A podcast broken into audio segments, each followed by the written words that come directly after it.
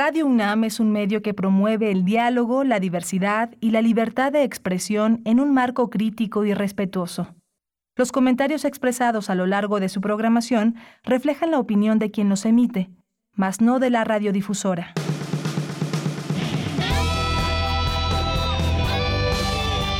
Prisma RU. Relatamos al mundo.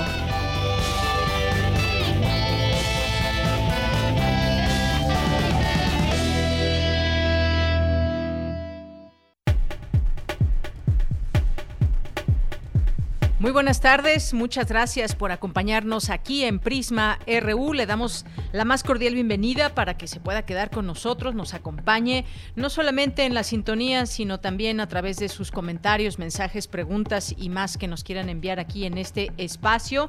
Bien, pues eh, mucha información que se ha generado el día de hoy. Vamos a tocar algunos, algunos temas que nos parecen importantes. Y bueno, pues entre otras cosas, hoy por la mañana, si usted sigue la mañanera o si no la sigue si sigue después en resumen, bueno, pues a través de eh, a través de Octavio Romero Oropesa de Pemex se destacó un micrositio de transparencia luego del reportaje de la casa del hijo del presidente Andrés Manuel López Obrador. Y bueno, pues en este micrositio eh, como dice su director, o sea, quien quiera, quien requiera de alguna información no necesita inventar, no necesita buscar en lo oscurito. Pemex publica toda la información concerniente a sus contratos y a sus pagos. Es lo que declaró el día de hoy por la mañana el director de Pemex, luego de estos, este reportaje que saliera, eh, donde habla del hijo del presidente López Obrador en Houston, una propiedad de un ex trabajador de la empresa Baker Hughes y bueno, pues se da a conocer esta información a través de esta conferencia y en Palacio Nacional, donde destacó Romero Oropesa la transparencia que hay en la empresa petrolera, por lo que invitó a los detractores de este gobierno a visitar este micrositio que se llama Pemex Más Transparente.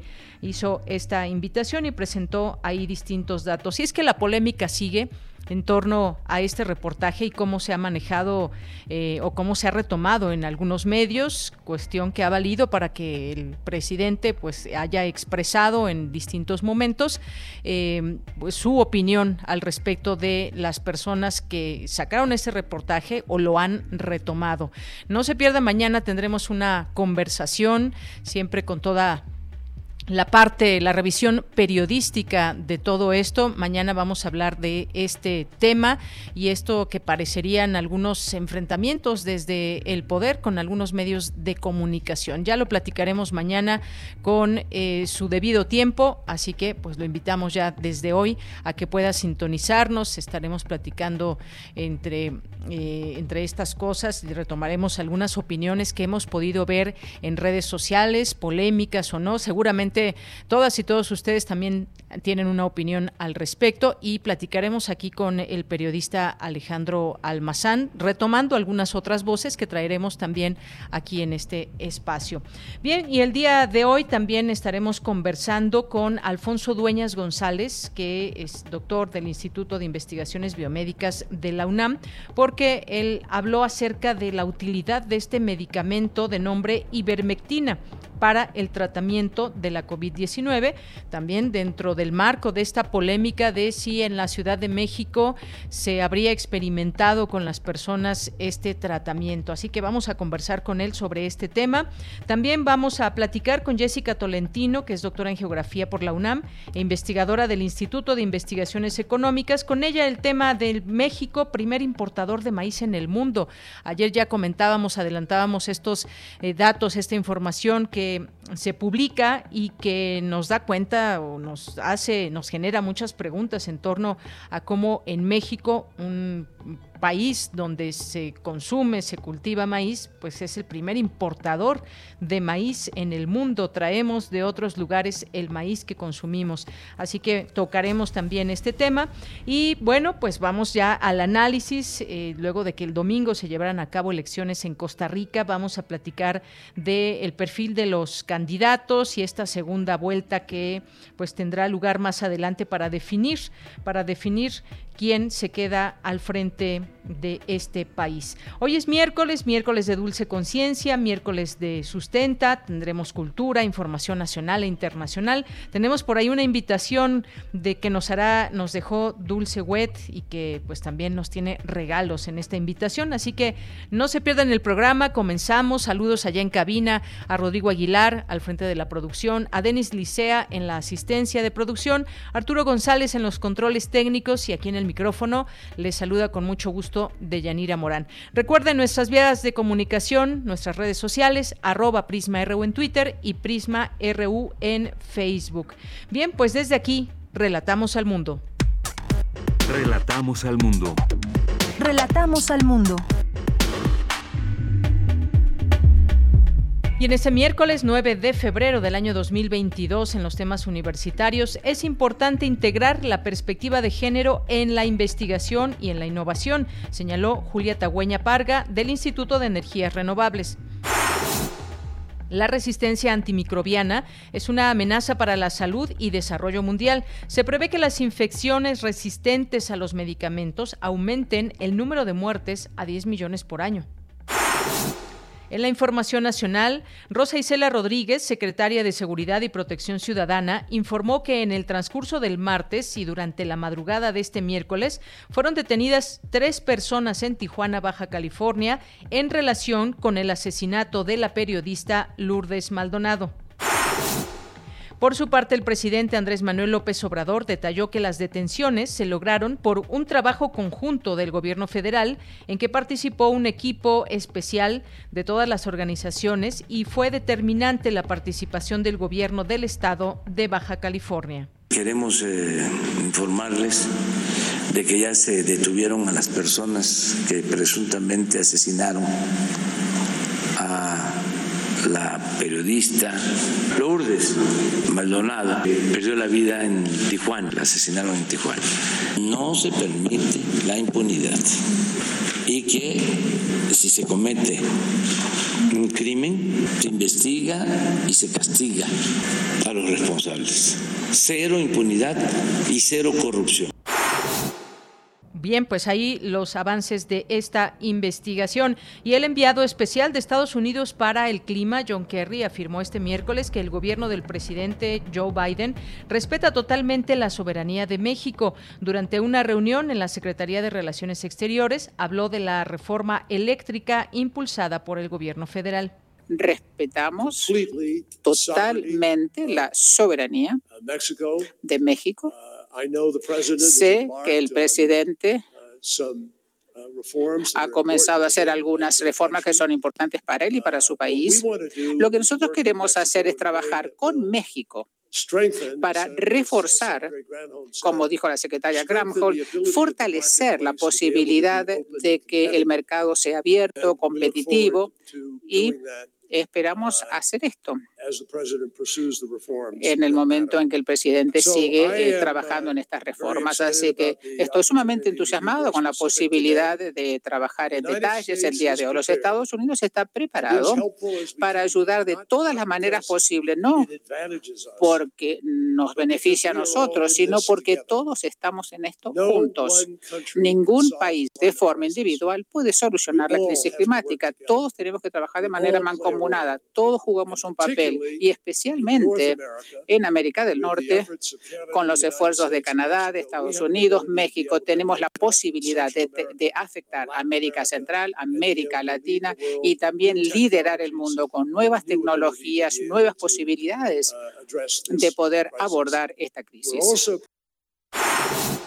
Pues sí, efectivamente, eh, la, solución que haya al cambio climático y a todos estos temas, pues no se debe dar en lo individual, sino de manera colectiva, claro, pues respetando, como dijo el propio John Kerry, respetando la soberanía de los países, en este caso de México. Y en la información internacional, en Estados Unidos, Iván Reyes Arzate, ex comandante de la Policía Federal, acusado de dar información a cárteles de la droga sobre operaciones de la Agencia Antidrogas, fue sentenciado a 10 años de cárcel por conspiración para distribuir cocaína. En la Facultad de Ciencias Políticas y Sociales de la UNAM analizan la tensión entre Rusia, la OTAN y Ucrania, así como el papel de Europa en la región. Hoy en la UNAM, ¿qué hacer y a dónde ir?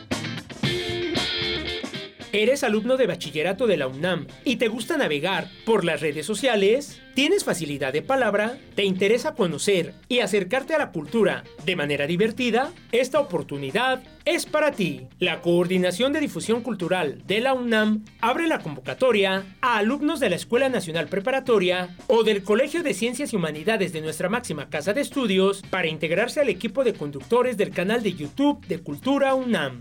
Los interesados deberán enviar un video de un minuto en el que compartan por qué les gustaría ser conductor del canal oficial de YouTube de Cultura UNAM. Dicho material deberá ser enviado al correo electrónico promo.culturaunam.gmail.com.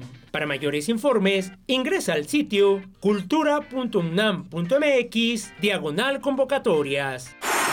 Recuerda que aún te puedes inscribir al curso de oratoria en línea organizado por Radio UNAM y que será impartido por el actor, compositor, conferencista y dramaturgo Sergio Rued. Este curso se llevará a cabo en línea a través de la plataforma Zoom los días sábados del 12 de marzo al 30 de abril de 2022 de 10 a 12 horas. Para mayores informes e inscripciones, consulta la cuenta oficial de Facebook de la Sala Julián Carrillo nuestro sitio oficial www.radio.unam.mx o envía un correo a cursosrunam.gmail.com.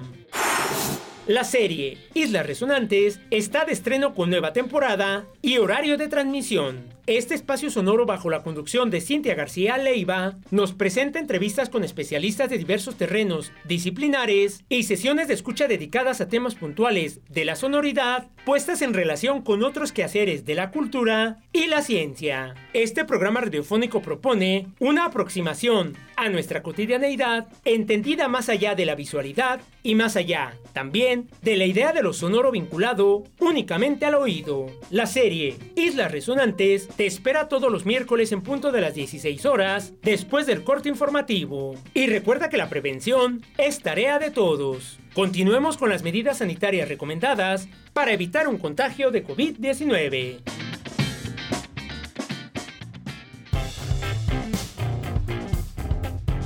Campus RU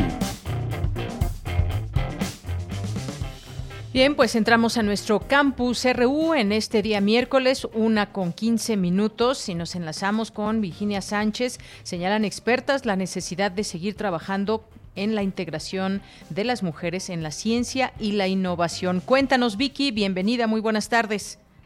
Gracias, Bella, muy buenas tardes a ti y al auditorio de Prisma RU. Pues en el marco del Día Internacional de la Mujer y la Niña en la Ciencia, conmemorarse el próximo 11 de este mes, el Centro Regional de Investigaciones Multidisciplinarias de la UNAM organizó la mesa redonda denominada Científicas en Ascenso, avanzando hacia la igualdad en la ciencia, la cual fue moderada por Irene Cacique y donde participaron reconocidas investigadoras universitarias, quienes compartieron un poco de su biografía y a partir de ello algunas reflexiones al respecto, como Julia Caguña Parga del Instituto de Energías Renovables, quien resaltó que para lograr un desarrollo sustentable necesariamente se requiere de la participación de las mujeres en la ciencia y en la innovación e ir integrando más a las niñas. Por eso señaló la importancia de integrar la perspectiva de género en todas las áreas posibles. Escuchemos en la comunicación de la ciencia, en la investigación. Cada vez más están cambiándose los programas de estudio para incluir esta posibilidad de tener una perspectiva de género y no solamente en la investigación, sino también en la innovación. Hay que tomar en cuenta que también hay mujeres inventoras que tardaron mucho tiempo en poder patentar sus inventos porque estaba prohibido que una mujer patentara, de la misma manera que las mujeres tuvieron que luchar por entrar en las universidades. En tanto, Blanca Taguada Ramírez del Instituto de Biotecnología detalló que datos como el que en México solo el 14% de mujeres profesionistas se encuentran en algún puesto de las áreas de ciencia, tecnología, ingeniería y matemáticas, las denominadas STEM por sus siglas en inglés, en México, pues refleja que aún estamos lejos de alcanzar la equidad de género. Asimismo, agregó el que según una encuesta aplicada a 10.000 niñas sobre sus aspiraciones profesionales, pues en ella solo el 6% respondió querer una carrera relacionada con las áreas STEM, lo cual dijo indica que aún hay que seguir trabajando para que esos porcentajes aumenten. Por su parte, Serena, Serena Serrano, del Centro Regional de Investigaciones Multidisciplinarias, dijo que en las ciencias sociales y ciencias de la salud a donde pertenece, la brecha se ha reducido, pero existen desafíos aún muy importantes. Escuchen. Yo vengo de la generación que refleja que México sí le ha apostado masivamente a la educación de las mujeres en todos niveles y aunque podemos mejorar la calidad, eso ya es un avance importantísimo. Si bien no hay cadenas productivas ni científicas para arropar a las mujeres en su trayectoria científica, mucho menos si uno tiene perfil multidisciplinaria o anda el camino al revés. Asimismo, Schiller Alquicira Hernández del Centro de Ciencias Genómicas se refirió a la importancia de fomentar desde la familia, desde la infancia, ese interés en las niñas por el conocimiento científico. Además, dijo, una de las brechas más representativas que ha encontrado entre hombres y mujeres es la salarial, que se mantiene al menos en una diferencia del 30%. Finalmente, Socorro Valdés Rodríguez del Instituto de Ciencias Físicas dijo de manera optimista, pues que augura que se podrá lograr la equidad de género porque ya se ha mostrado en áreas artísticas y, deportivas y también lo ha reflejado las valiosas aportaciones que muchas mujeres han hecho a la ciencia, donde lo que dijo hace falta más visibilizarlas. Esto es algo de lo que se escuchó en esta mesa redonda, científicas en ascenso avanzando hacia la igualdad en la ciencia. Muy bien, pues muy interesante, Vicky, muchas gracias. A ti, Deya, buenas tardes. Hasta luego, muy buenas tardes. Nos vamos ahora con Cristina Godínez. Analizan el papel de Rusia, la OTAN y la Unión Europea en el conflicto de Ucrania. Adelante, Cristina. Hola, ¿qué tal, Deyanira? Un saludo para ti y para el auditorio de Prisma RU. En el Centro de Estudios Europeos de la Facultad de Ciencias Políticas y Sociales de la UNAM tuvo lugar el seminario Ucrania en la encrucijada de la política internacional. En su intervención, Ruth Ferrero Turrión, de la Universidad Complutense de Madrid, habló de lo que representa para Europa el conflicto en Ucrania. Algo que ha utilizado de manera muy eficaz Moscú, que es eh, aprovechar las quiebras y las rupturas en el interior de la Unión Europea para acelerar esas diferencias y evitar que haya una posición común que efectivamente tenga una eficacia en las medidas de respuesta a una potencial agresión al territorio de Ucrania. ¿no? Y de esta manera, eh, con Alemania en unos términos, con Francia habla en otros términos. Estos días hemos visto cómo se ha sentado a la mesa con Macron, pero Moscú no lo entiende como un interlocutor válido porque sabe que el, que lleva el liderazgo en el marco de la arquitectura euroatlántica es eh, Washington. Por su parte, Daniela Sandoval Del Centro de Estudios Europeos, dijo que en geopolítica estamos viendo cómo Rusia calcula sus operaciones e intervenciones. Entonces tenemos una Rusia que habla de sociedades, no de alianzas. Rusia está hablando de sociedades estratégicas. Rusia está hablando de colocarse con este proyecto de una gran Rusia, pero desde una perspectiva global. Rusia está hablando de áreas de interés y precisamente aquí cabe recordar que pues Rusia no concibe su perímetro de seguridad de una manera territorial nada más percibe un perímetro de seguridad espacial, ¿no? Y Ucrania pues está en esa área de, de, interés de Rusia, la nombra inclusive con Bielorrusia como parte de su extranjero próximo. En tanto, Genaro Berinstein, del Centro de Relaciones Internacionales, comentó que para la OTAN el momento actual es fundamental porque está en juego su prestigio. Un momento clave para que eh, la comunidad internacional esté pendiente de las acciones que va a tomar Estados Unidos y la Unión Europea al respecto. Entonces, todos están bajo una lupa muy importante en la cual eh, va, o quien surja este, vencedor, o pueda generar una perspectiva de vencedor, se llevará la mejor impresión. Eh, sí, coincido bastante en la muy poca posibilidad de que el conflicto escale a, una, a una etapa militar. ¿no? Rusia no tendría la necesidad de invadir Ucrania, logísticamente puede pues, puede hacer muchas cosas desde su propio territorio sin cruzar la frontera, ¿no? Este es mi reporte. Buenas tardes.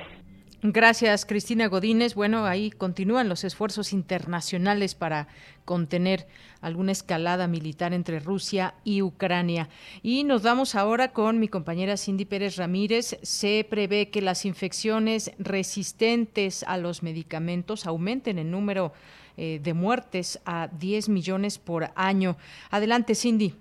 Deyanira, muy buenas tardes. Es un gusto saludarte a ti y a todo el auditorio de Prisma RU.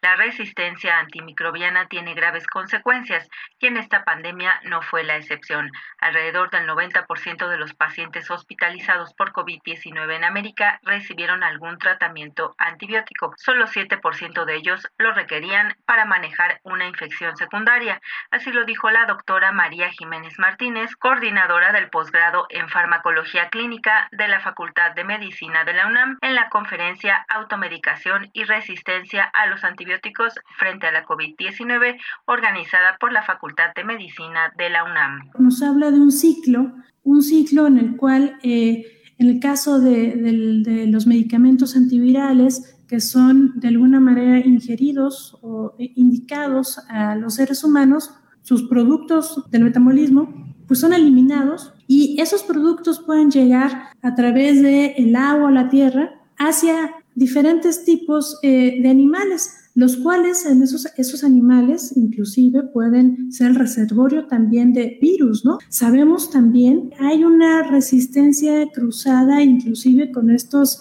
eh, medicamentos o eh, antibióticos y con los biocidas, que es, por ejemplo, aquellos que se utilizan para para desinfectar. La resistencia a los antibióticos provoca cada año la muerte de más personas alrededor del mundo que las causadas por enfermedades como la malaria o el SIDA, según un estudio publicado por la revista médica The Lancet. Escuchemos a la doctora. No me debo de automedicar porque el medicamento que yo me tome a lo mejor no corresponde ni a la enfermedad ni al síntoma que se pretende tratar. Y entonces, ¿qué ocurre si me tomo un medicamento para algo que no es. Bueno, pues se pueden eh, ocultar los síntomas, se puede retrasar el diagnóstico e inclusive se pueden causar mayores complicaciones. ¿No? Me tomo un poco de todo y entonces pues eso me va a generar daño a lo mejor a nivel renal, daño a lo mejor hepático.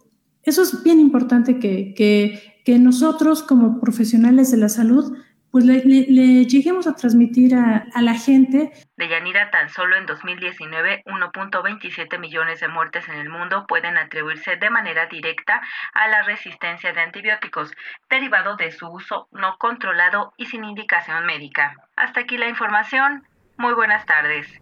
Gracias, gracias Cindy por esta información y ya que estamos en estos eh, temas médicos, pues hablemos de la ivermectina que, como sabemos, ha habido una polémica en torno a si la Ciudad de México habría utilizado experimentalmente en pacientes este uso. Ayer hubo una aclaración por parte del eh, subsecretario de Salud, Hugo López Gatel, y pues dijo que no condujeron a ningún experimento clínico al recetar ivermectina para tratar eh, la COVID-19.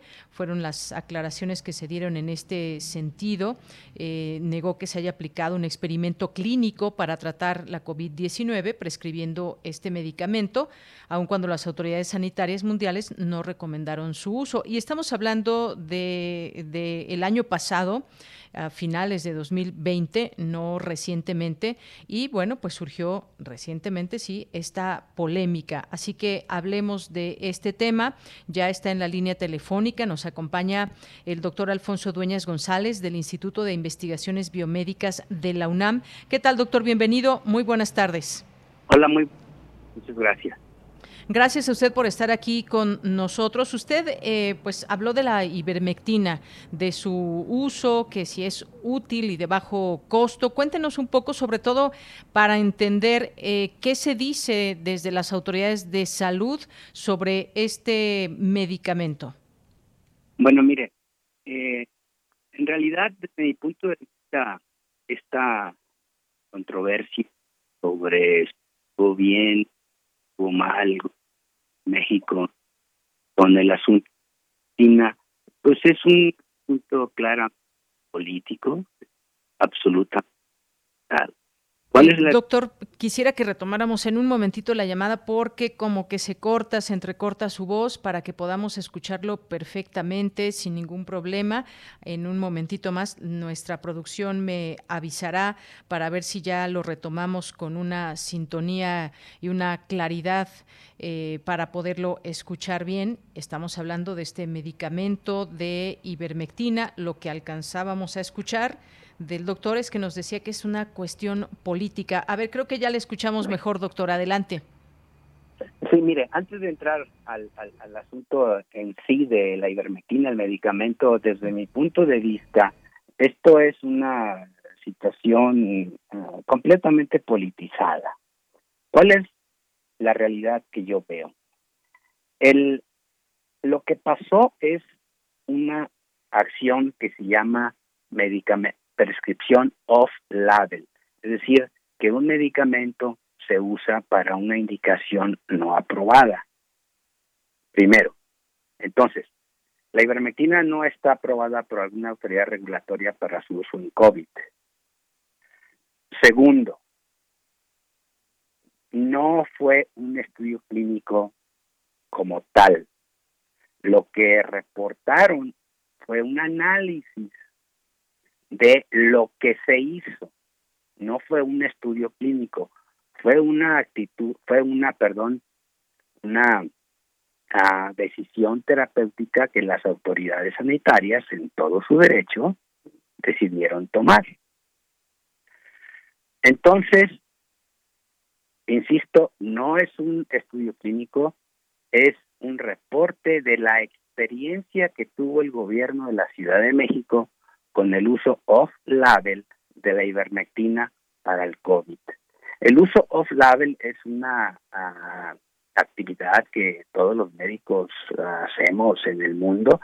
Le voy a poner un ejemplo muy concreto. Si usted lee la cajita o en el PLM lo que dice la aspirina, la aspirina está indicada exclusivamente como analgésico. Pero todo mundo usamos y autoridades recomiendan que la aspirina se use para la prevención de enfermedad cardiovascular y para el cáncer colorectal. ¿Cuál es el problema? Todos los días los médicos en el mundo prescribimos medicamentos off-label, o sea, una indicación para lo que no está autorizado. Es una es una maniobra terapéutica completamente normal. Entonces, creo que la controversia es exclusivamente política, independientemente de si la ivermectina sirve o no sirve, eh, lo que se hizo es algo absolutamente, digamos, normal. Claro, desde no, fue un experimento entonces, doctor. No es un experimento. y Por lo tanto, no se requiere consentimiento informado. Simplemente es una, una eh, maniobra terapéutica que bajo las circunstancias de la endemia las autoridades decidieron utilizar. Puede ser cuestionable que sirva o no sirva, pero no es cuestionable que, que si fue ético o no fue ético, que se gastó X cantidad de dinero, etcétera, etcétera. Ahora bien, ¿cuál es la realidad con la ivermectina? Claro, la realidad de, de es un medicamento que se ha usado, se aprobó en 1987 para parasitosis humanas, porque primero se utilizaba para animales, sigue utilizando para animales. De hecho, los descubrimientos ganaron el premio Nobel, los descubridores, perdón, los que desarrollaron el medicamento.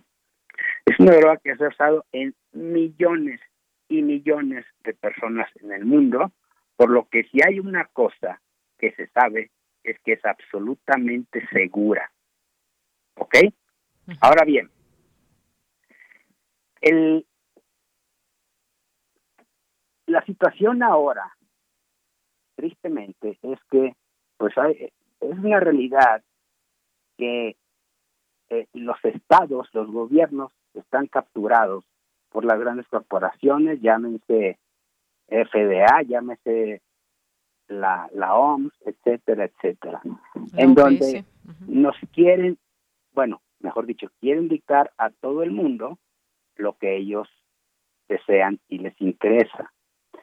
Entonces, ¿por qué los gobiernos, incluyendo el gobierno de México, cuando hay una suficiente evidencia para sugerir que la ivermectina puede ser útil, ¿por qué no se aprovecha la infraestructura y el dinero del gobierno para hacer un estudio clínico incontrovertible, metodológicamente perfecto para probar que sirve o que no sirve? Le pongo un ejemplo muy concreto. Todos sabemos que el remdesivir, la FDA lo aprobó el 22 de octubre del año del 2020, en base o con base a un estudio. La, la OMS el 20 de noviembre explícitamente no recomienda, claro, no lo prohíbe, no recomienda el uso de remdesivir. ¿Sí? ¿Por qué? Porque la evidencia que existe es insuficiente. Eso lo publicó un estudio de Cochrane, de esta organización que hace este tipo de estudios, y demostró que no hay evidencia de que funcione. Entonces, ¿cómo es posible entonces que si la OMS dice que no recomienda el remdesivir, que además es muy caro, entonces cómo la COFEPRIS lo aprueba es decir, ¿a la que estamos jugando? Aquí le hacemos caso. O sea, la autoridad sanitaria en México no solamente debe de repetir lo que dice la OMS o lo que dice la FDA o lo que no dice uno o lo que dice otro. Creo que el país merece, tenemos las condiciones para que seamos independientes también, así como queremos ser independientes en la energía, tengamos que ser independientes, independientes, perdón, en la investigación, en que nosotros no solamente repitamos, hay evidencia, no hay evidencia, no, tenemos que generar evidencia. Y esa es la única manera, la única manera de no meternos en este tipo de controversias estériles. Bueno, quizás no sea estéril, porque yo insisto que hay que poner el punto a la discusión, la necesidad de que México sea independiente también en las cuestiones médicas, que generemos evidencias y que no solamente nos llegue del extranjero. Entonces, para mí, ¿qué hubiera sido lo ideal? pues que la ivermectina no se hubiera suministrado, no hubiera sido utilizada así, sino que desde el principio de la pandemia, cuando había suficiente evidencia para sugerir que podría ser efectiva, haber hecho un estudio clínico metodológicamente claro, contundente, para demostrar que sirve o no sirve. ¿Pero qué, qué tipo de estudio se hizo? Pues estudios de la industria farmacéutica internacional para estos productos caros que quizá ni siquiera sirven. Bien, entonces desde su punto de vista se requiere más estudio aún sobre, sobre ello. Hay personas que pues ya les fue suministrado, se suministraron ivermectina, porque hay que recordar, eh, fue en abril de 2020, eh, hoy destaca esta información Animal Político, dice, científicos australianos publicaron los resultados de un estudio en laboratorio en el que confirmaban que la ivermectina inhibía en 48 horas la replicación del virus. Y aunque este análisis fue en laboratorio y dijeron que aún debían realizarse ensayos en seres humanos, esta información se propagó casi tan rápido como la COVID-19 y las personas comenzaron a tomarlo. Esto fue lo que, lo que sucedió. Efectivamente. Y qué bueno que toma eso, porque yo he escrito sobre este asunto. Sí. Este, y sí, resulta que es como usted dice, a una dosis perdón, a una concentración alta en el laboratorio se vio que disminuía la replicación viral en más del 99.9% de eh, eh, ¿Eso es un hecho, doctor? O sea, se, inhibía el virus. absolutamente publicado. Bueno, pero fíjese bien, fíjese bien hasta dónde, cómo estamos en el mundo, la influencia de muchas cosas. Cuando se va a investigar un medicamento para una nueva indicación, cual, sea, ¿eh? el que sea, ¿qué es lo que primero se antoja investigar antes de hacer un estudio clínico muy grande, aleatorizado? Pues ver cuál es la dosis efectiva. Entonces, claramente los estudios en el, laboratorio demuestran que la ivermectina es sumamente efectiva contra el coronavirus, pero a unas concentraciones muy por arriba de las que se usan para los parásitos y los que se, se han usado para, para el COVID. Entonces, es lamentable que autoridades sanitarias, instituciones, universidades, etcétera, hayan hecho estudios clínicos con ivermectina a una dosis insuficiente, a una dosis bajita.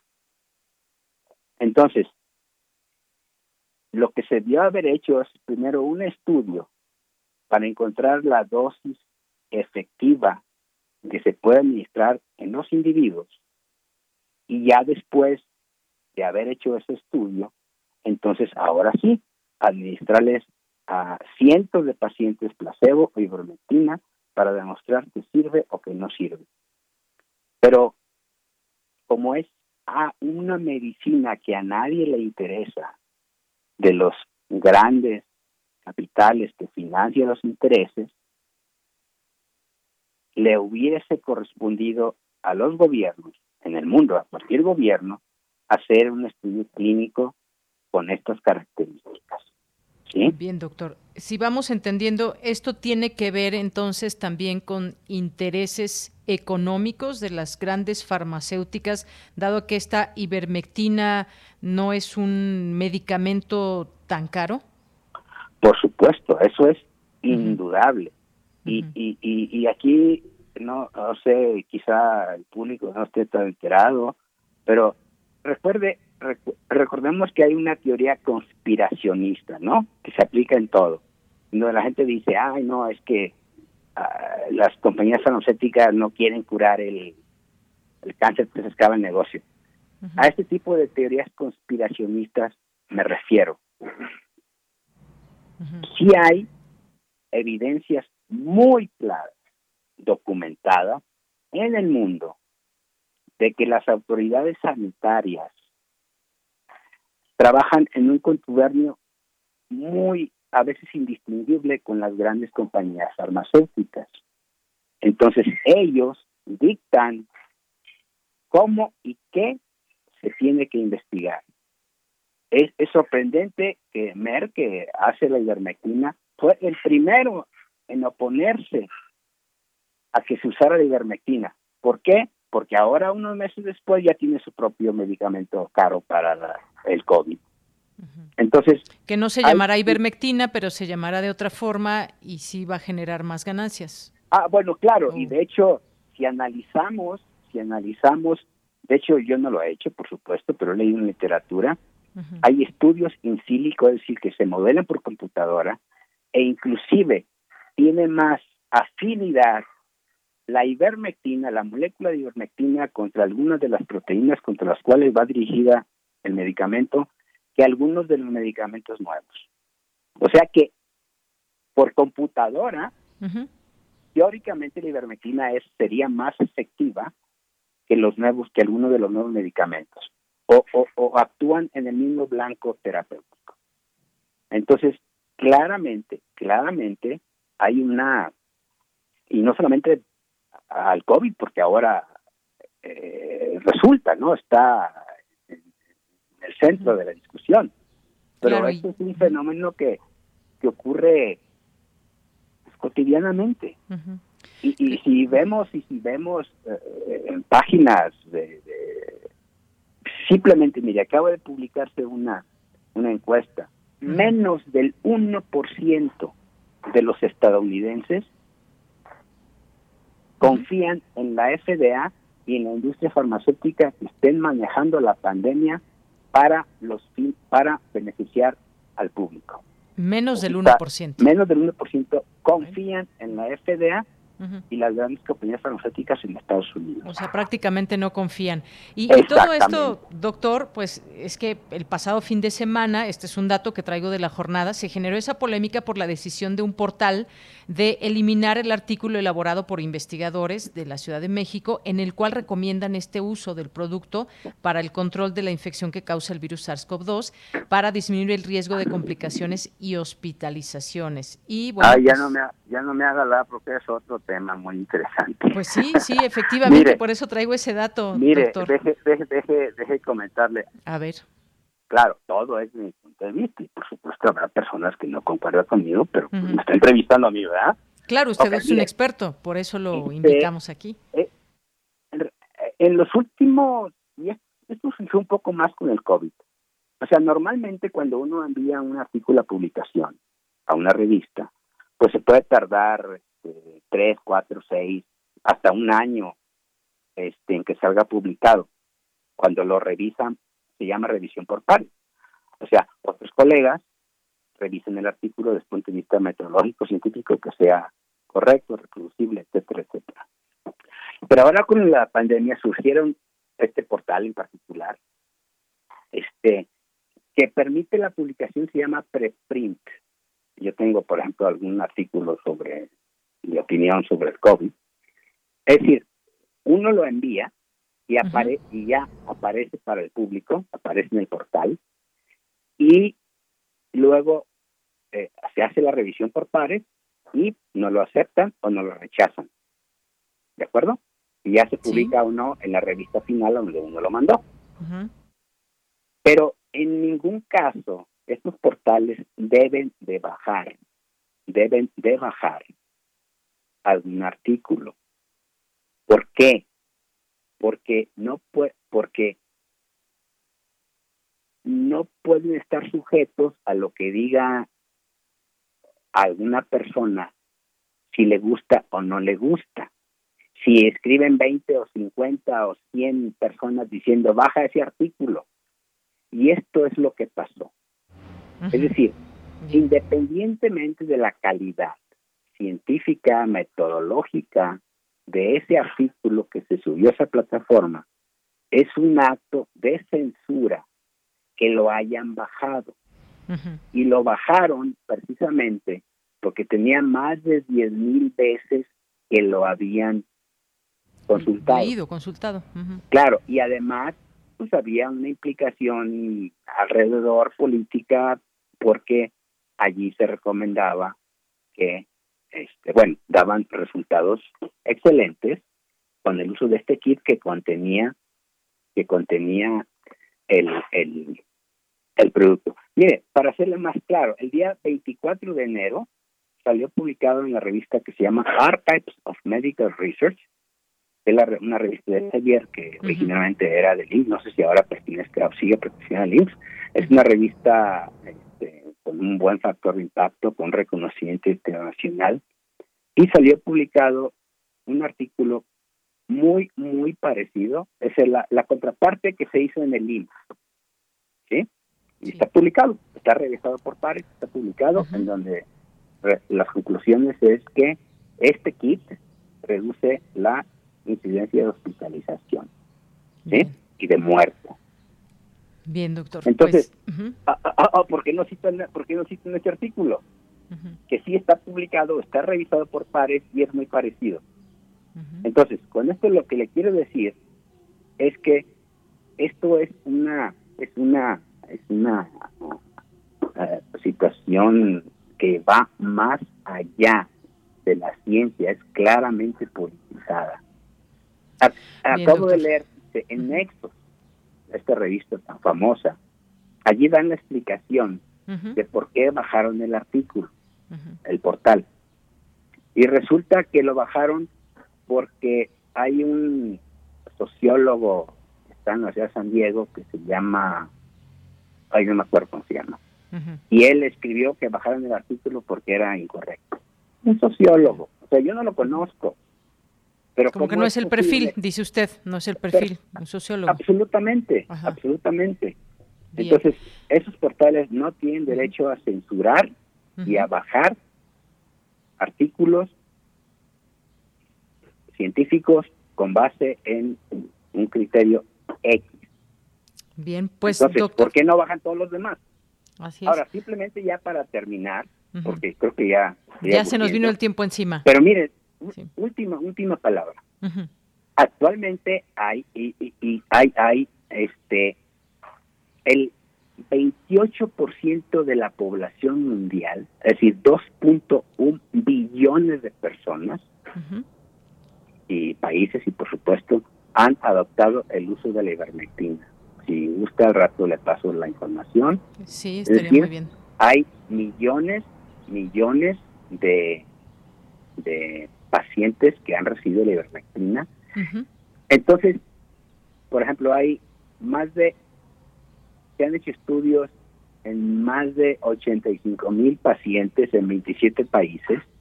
Y yo no estoy defendiendo o defendiendo, yo estoy a favor o en contra de la ivermectina. Yo lo que quiero dar a entender es que no se ha estudiado de la manera adecuada y se ha satanizado por la industria farmacéutica nacional y las organizaciones internacionales. Muy bien. Usted me dice, yo como médico, yo mismo he tomado ivermectina, yo prescribo a los pacientes ivermectina porque es mi derecho. Yo puedo usar el medicamento porque bueno, está pues, aprobado. Con eso nos quedamos, doctor. Justamente queríamos un poco entender lo que hay en torno al uso de la ivermectina y por lo que veo, pues podemos seguir platicando, si le parece bien, en otro momento sobre este tipo de enfoques, en particular ahora este con la ivermectina. Y le agradezco mucho, por supuesto, doctor. No, al contrario, fue para mí un placer. Hasta luego. Muchas gracias. Fue el doctor Alfonso Dueñas González del Instituto de Investigaciones Biomédicas de la UNAM. Relatamos al mundo. Relatamos al mundo. Bueno, y ahora vamos rápidamente con el siguiente tema. Agradezco a la doctora Jessica que nos haya esperado estos minutos porque ayer dimos cuenta de esta nota. México, primer importador de maíz en el mundo, según da a conocer el Consejo Nacional Agropecuario. Y por eso hemos llamado a eh, la doctora Jessica Tolentino Martínez, doctora en Geografía por la UNAM, investigadora del Instituto de Investigaciones Económicas. Doctora, bienvenida, muy buenas tardes. Hola, muy buenas tardes, qué gusto. El gusto es nuestro, doctora. Pues, ¿qué le parece? ¿Cuáles son las causas? Y, decimos así causas porque, pues, creo que no es una muy buena noticia que México sea el primer importador de maíz en el mundo cuando, pues, tenemos o tuvimos en algún momento eh, y ha habido ciertas situaciones que, pues, ahora no nos permiten, pues, ser, en todo caso, pues, generar nuestras, nuestro propio consumo. ¿Qué le parece esta información? Pues así es, es realmente muy lamentable, pero pues bueno, es una noticia que, como bien mencionas, se ha retomado en estos últimos días. De hecho, bueno, hemos tenido esta noticia en los últimos meses y, y se ha estado advirtiendo, ¿no?, de que esta situación iba a ocurrir desde hace mucho tiempo. Es una situación que me parece que no es novedosa, considerando que eh, a final de cuentas esta obedece, ¿no?, un cambio de modelo, ¿no? A final de cuentas un cambio de modelo, pues en el cual prefiere eh, estar importando porque en su momento, sobre todo en la década de los años 90, en los 2000, eh, sobre todo eh, se producía realmente el maíz a bajo costo en otros países y pues se prefería importar que ver la manera en la cual incentivar la producción nacional. Eso es realmente lo que está ocurriendo. Eh, me parece que también está obedeciendo no Esta, estos datos tan uh -huh. tan fuertes tan alarmantes no a este cambio de, de, de, esta reconversión productiva que hemos visto en el, todo el país en el cual se está abandonando la producción de estos productos básicos no entre ellos el maíz obviamente el arroz el trigo etcétera. Eh, cada vez vamos a ver que estamos dependiendo más de estos tipos de granos importados y pues los, los porcentajes de importación han crecido de manera importante en los últimos años. Y como yo he mencionado ahorita, Yanira, la uh -huh. cuestión es, este, eh, creo que está obedeciendo lo que estamos viendo a esta, a esta falta o esta disminución en el financiamiento de las actividades primarias, sobre todo la eliminación de estos subsidios para productos agrícolas. Eh, esta situación efectivamente se ha exacerbado a partir, eh, como lo mencionaba, de los años 90 y pues en general, o sea, no nada más es en el caso del maíz, ¿no? Eh, estamos hablando que las importaciones de los 90 para acá han incrementado en más de 350%. O sea, muy alarmante realmente. Efectivamente, las cifras creo que nos dicen mucho, nos, nos muestran, nos ilustran esta, esta situación, porque tenemos, por ejemplo, eh, que el total del consumo nacional es de casi 45 millones de toneladas al año y en el país solo se producen entre 27 y 28 millones de toneladas. Y nos vamos ahora, eh, doctora, a esta parte. ¿Cuáles son las razones? ¿Qué está pasando en nuestro país? Eh, aquí dan el dato desde 2014, que se pasó de 22 millones de hectáreas a 18 millones en 2020, casi 4 millones menos. ¿Y cuáles son las causas? Se habla, por ejemplo, del cambio climático, la sequía o incluso la política pública. ¿Qué es lo que, lo que podemos decir de, estos datos, doctora? Sí, bueno, eh, en primer lugar creo que es necesario comentar que a escala mundial eh, se observa que en los últimos años ha habido, si bien ha habido un incremento productivo, también ha habido una demanda, un incremento en la demanda, eh, sobre todo, principalmente porque, bueno, se han dado cuenta ¿no? de las cualidades alimenticias. Eh, ahorita es muy evidente, ¿no? Las cualidades alimenticias que tiene, al final de cuentas, el maíz, sobre todo para la producción de proteína animal. Eh, también, bueno, pues lo sabemos, el consumo humano y también el uso industrial últimamente también ha ganado bastante terreno, por lo cual hay una demanda muy alta de maíz.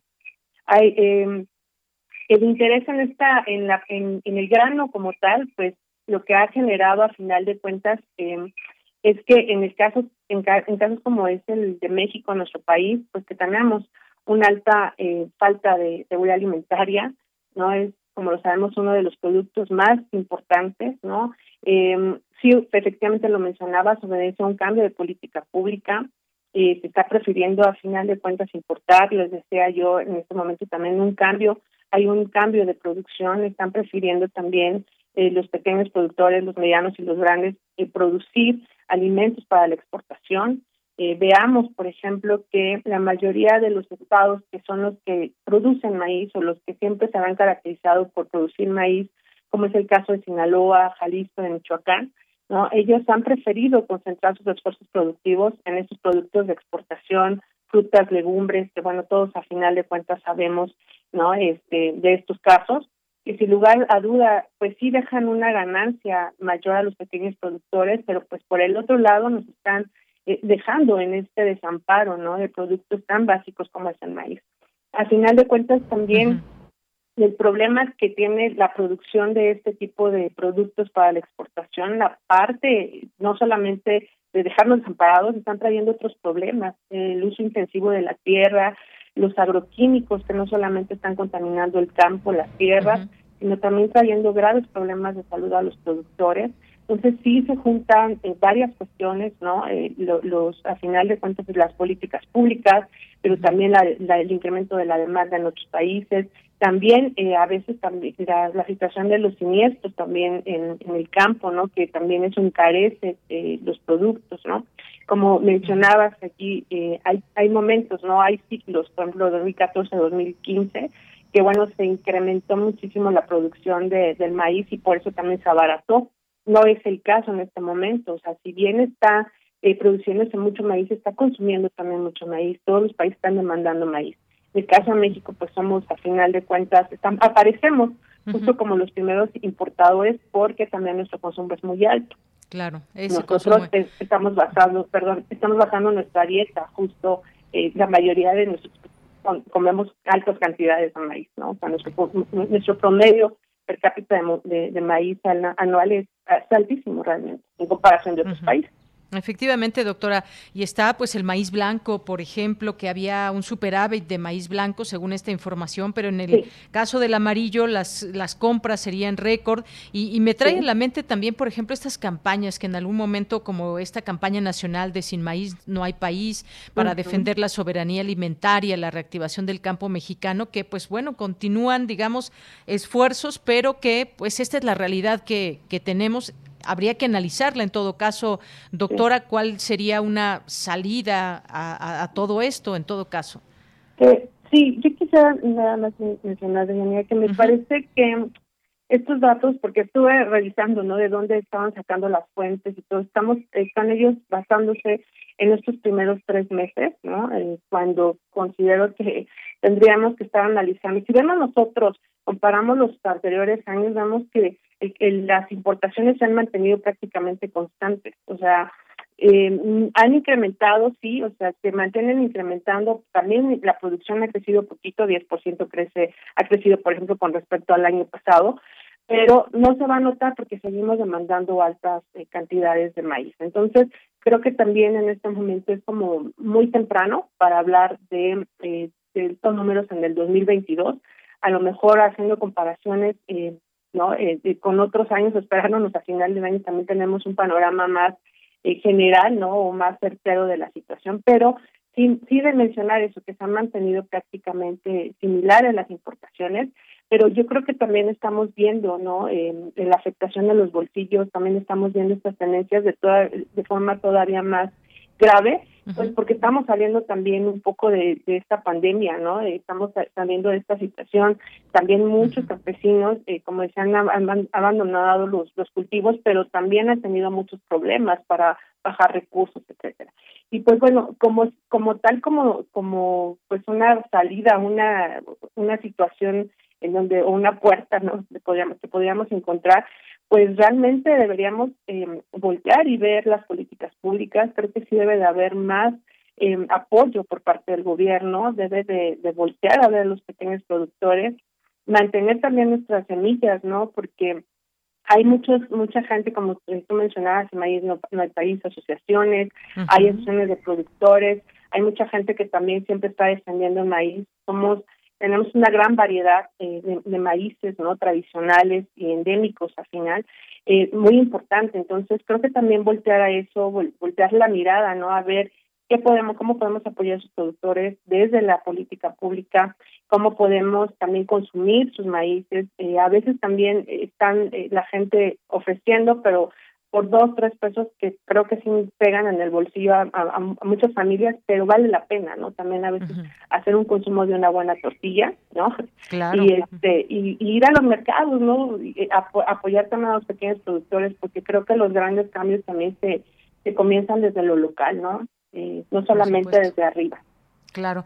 Pues doctora, muchas gracias. Todo esto que nos dice muy importante que tiene que ver también con pues escuchar a los propios productores nacionales que además pues están en competencia, digamos, con los de otros países que pueden recibir quizás otro tipo de apoyos de parte de sus gobiernos y considerar también esta parte eh, estratégica para el crecimiento y oportunidades también para muchos eh, productores. Así que pues estamos atentos, como usted bien dice, Vamos a ver qué pasa en este año 2022 y seguir hablando del tema, por supuesto, pero por lo pronto ahí está este dato que nos llamó la atención y que queríamos pues escuchar de eh, una experta como usted, pues que cuál es este panorama ante este dato de México, primer importador de maíz en el mundo. Muchas gracias, doctora. Muchas gracias a ustedes, que tengan bonita tarde. Igualmente, hasta luego. Hasta luego. Bien, pues fue la doctora Jessica Tolentino Martínez, doctora en Geografía por la UNAM e investigadora del Instituto de Investigaciones Económicas. Vamos a hacer una pausa, ya son las 2 de la tarde, regresamos a la segunda hora de Prisma RU. Relatamos al mundo. Relatamos al mundo. La ciencia que somos. La ciencia que somos. Iberoamérica al aire.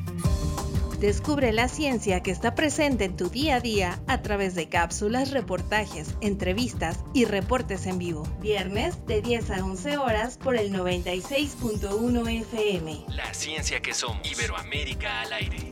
Una coproducción de Radio UNAM y las direcciones de divulgación de la ciencia y de las humanidades. Hipócrates 2.0 Mantenerse informado es parte importante de la vida. La información nos da la oportunidad de tomar las mejores decisiones, principalmente para la salud. Soy Mauricio Rodríguez, conductor de Hipócrates 2.0, donde cada semana llevamos para ti los mejores contenidos y especialistas en materia de salud. Escúchanos. Hipócrates 2.0, martes a las 18 horas, por Radio UNAM. Experiencia Sonora. El futuro es donde las mujeres viven libres y sin miedo. El futuro es la libertad de ser y amar. El futuro es enfrentar desde hoy la crisis climática. El futuro es un lugar seguro y en paz. El futuro es las y los ciudadanos. El futuro es naranja.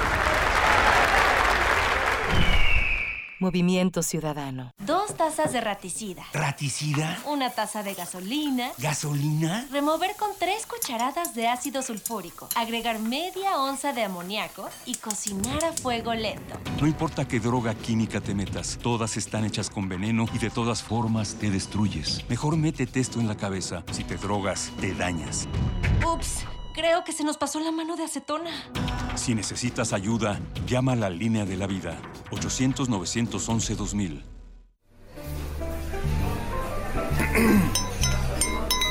Hablar no es una tortura.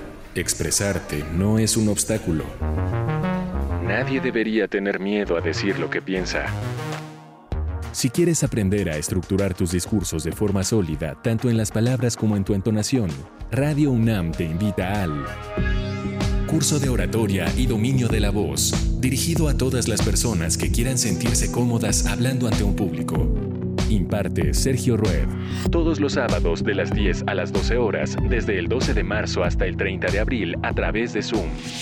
Informes e inscripciones en cursosrunam.gmail.com El don de la palabra al alcance de tu boca. Radio UNAM, Experiencia Sonora. Prisma RU. Relatamos al mundo.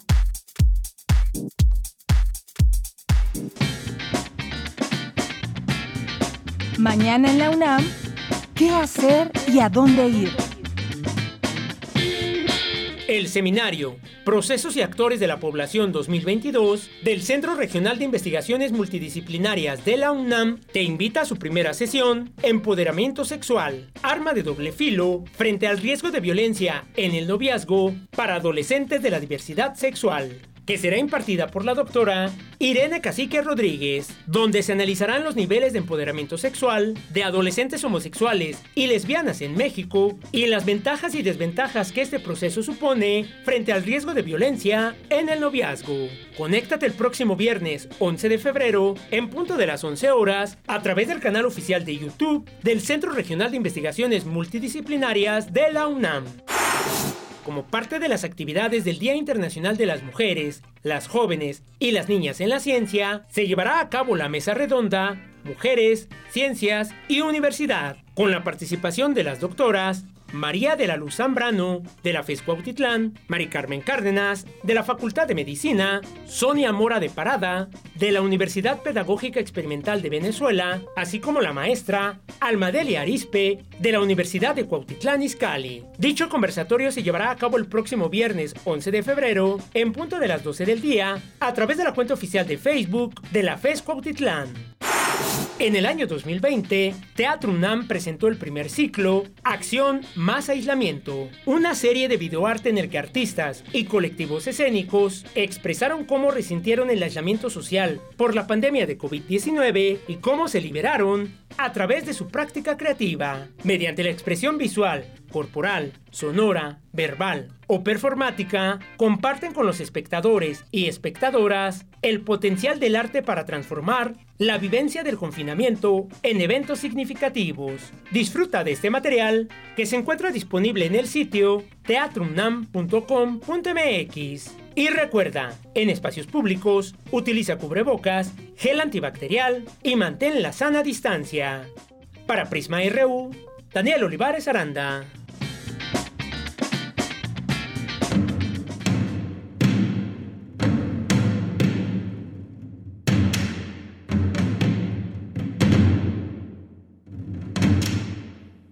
¿Qué tal? Muy buenas tardes, amigos melómanos de Prisma RU. Les saluda con mucho cariño, deseándoles un año maravilloso.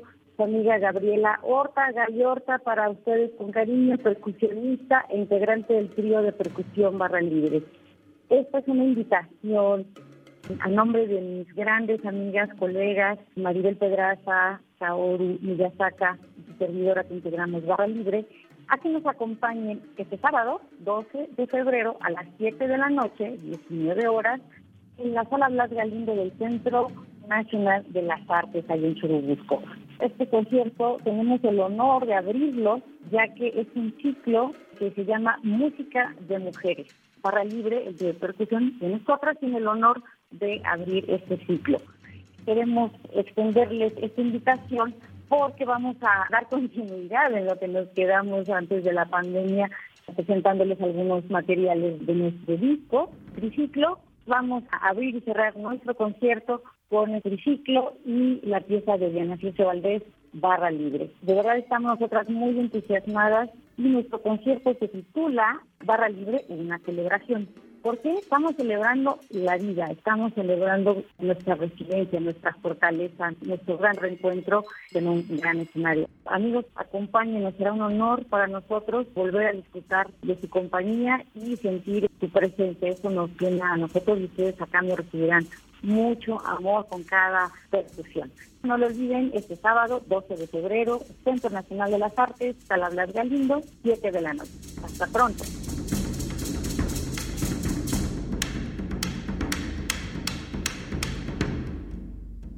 Bien, pues efectivamente ahí queda esta invitación y además pues les tenemos estos cinco pases dobles para quien quiera ir a disfrutar de esta música de mujeres, este trío de percusionistas que ya escuchamos, eh, este concierto que se titula Barra Libre, una celebración para este próximo sábado. Si aún no tienen planes, este sábado 12 de febrero a las 7 de la noche, ahí en el Auditorio Blas Galindo del Centro Nacional de las Artes, un hermoso lugar, un hermoso y bello lugar donde Okay.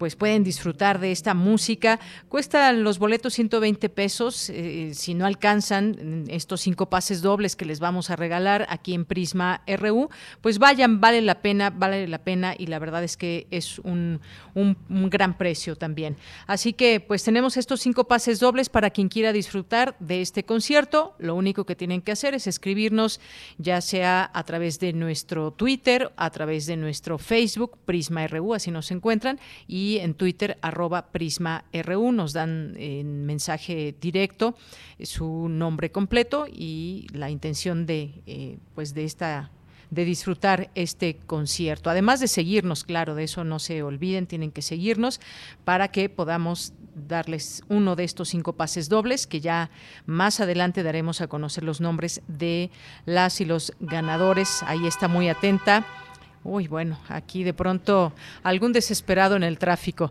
Bueno, ahí muy atenta Paulina, Paulina eh, Gutiérrez, que está al frente de nuestras redes sociales. Bien, pues nos vamos ahora con la sección de sustenta. No, no es cierto. Antes tenemos, por supuesto, los saludos en redes sociales a quienes nos están escuchando y nos hacen llegar aquí sus comentarios, como David Castillo Pérez, que nos dice presente, 1, 2, 3, salvación para todos, Prisma, RU y Primer Movimiento y todos sus radioescuchas y radionautas.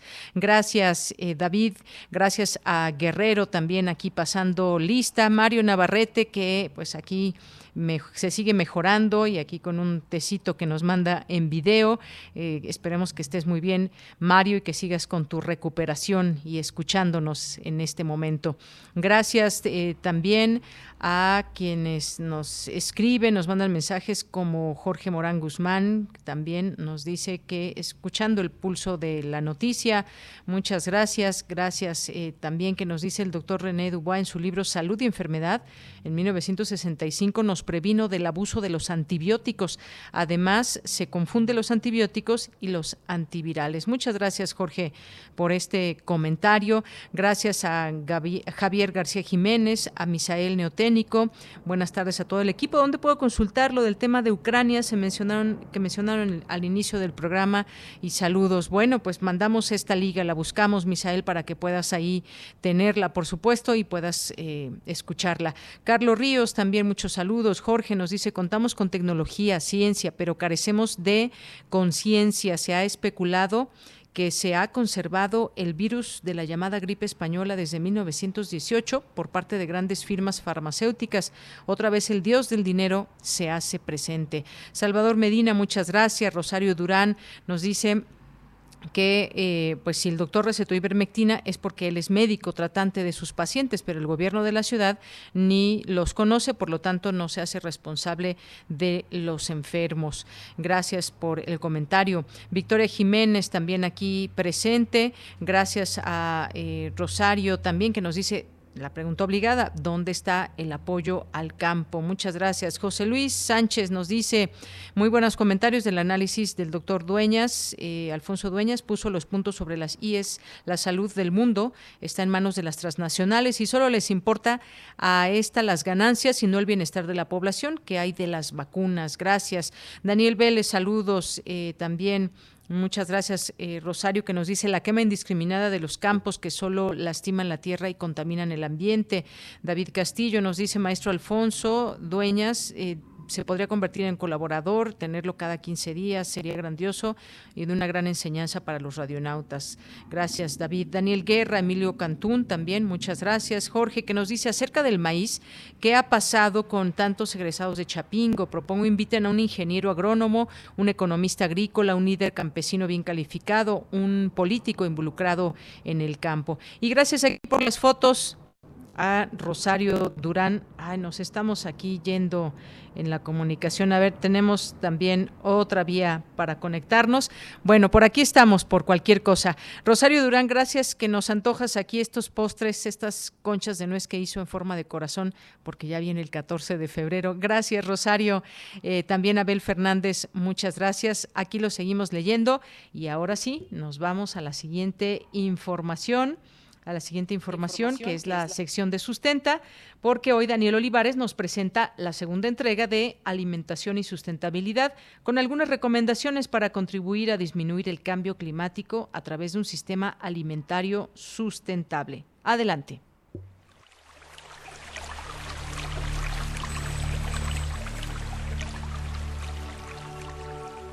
Sustenta. Sustenta. Innovación universitaria en pro del medio ambiente.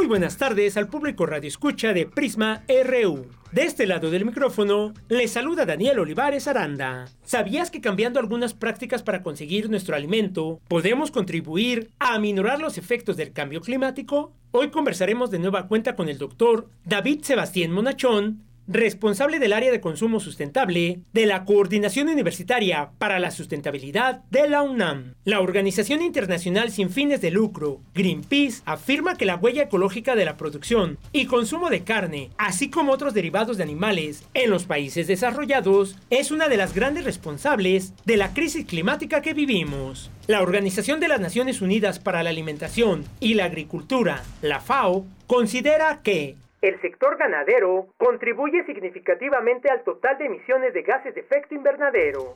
Las emisiones del sector a nivel global representan ya el 14,5%. La FAO afirma además que la ganadería industrial es especialmente responsable de estas emisiones debido al crecimiento exponencial de las explotaciones intensivas en las últimas décadas. La ganadería por sí sola emite tantos gases de efecto invernadero como todo el transporte mundial. A esto debemos añadirle la huella ecológica que deja transportar la carne de un estado de la República Mexicana a otro, o peor aún, de un país vecino al nuestro. Así lo explica el doctor David Monachón de la Coordinación Universitaria para la Sustentabilidad de la UNAM. Hay carne que nos llega de importación de Australia a México, hay pues mayor parte ¿no? de los alimentos uh, industrializados en ese sistema global, pues que, que circulan de un continente al otro y nosotros podemos actuar justamente consumiendo más local, vinculándose con los proveedores de, alimentos y eligiendo, favoreciendo productos de una persona que la produce pero que la cual puedo ver, es decir, decir,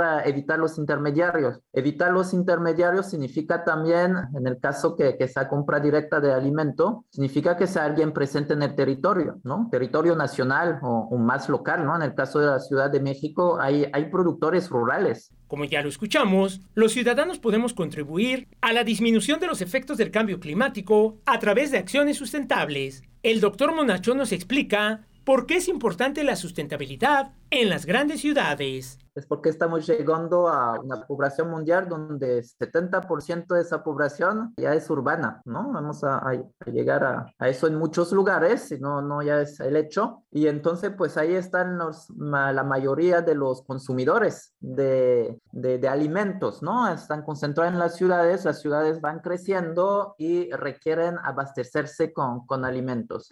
Y ahí está el, el, tema del impacto, ¿no? Y de por qué y qué podemos hacer desde la, la, la ciudad Ahora bien, ¿qué tipo de acciones podemos realizar los ciudadanos de a pie para disminuir el cambio climático con acciones cotidianas para conseguir alimento? Como consumidor hay muchas cosas que podemos hacer y desde los cambios ¿no? en nuestras prácticas de, consumo, pero para generar esos cambios necesitamos información, ¿no? debemos darnos cuenta de, cuál es la, situación, de cómo están producidos y produciéndose los alimentos ¿no? que, que, llegan en, nuestro, en nuestros platos y eh, conociendo esa, esa información, eh, para actuar está el tema justamente de cambiar nuestras prácticas de consumo que van a incidir sobre las prácticas de, de producciones, porque la realidad en la cual estamos es un sistema alimentario industrializado y globalizado y que no, no cumple, que no permite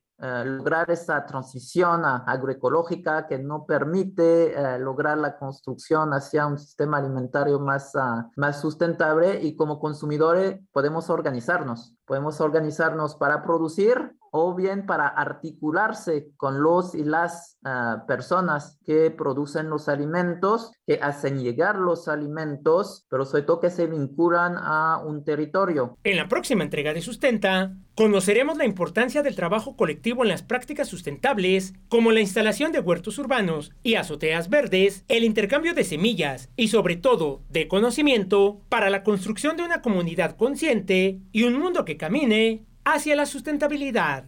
Si tienes alguna duda, comentario o reflexión acerca de la alimentación y la sustentabilidad o algún otro tema que hemos abordado en este espacio de sustenta, puedes enviarlo a las redes sociales de Prisma RU o a mi Twitter personal. Recuerda que me encuentras como arroba Daniel Medios TV. Para Radio UNAM, Daniel Olivares Aranda. Hay una cuestión de, yo, yo diría como es de amor a la tierra Relatamos al mundo. Relatamos al mundo. Bien, pues nos vamos ahora a la información internacional a través de Radio Francia.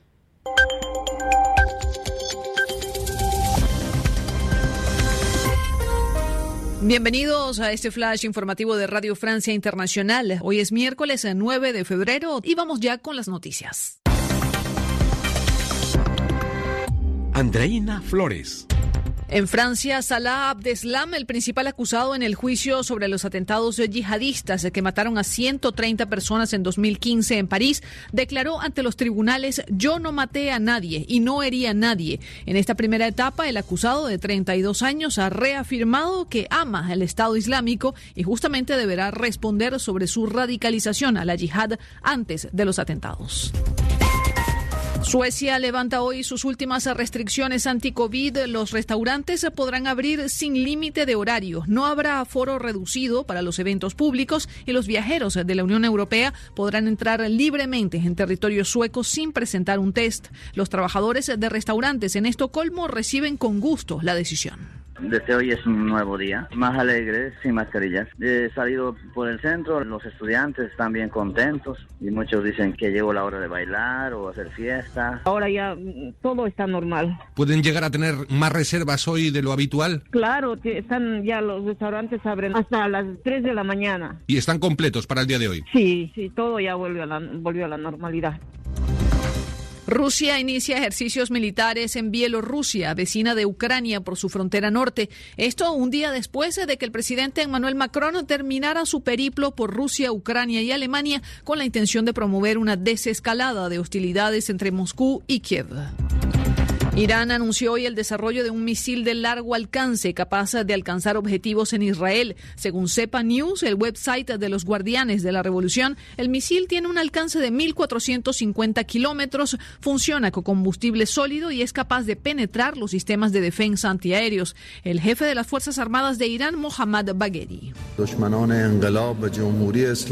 Los enemigos de la revolución y la República Islámica no entienden otra cosa que el lenguaje del poder y si nos atacan perderán más de lo que ganarán, dice el jefe militar iraní.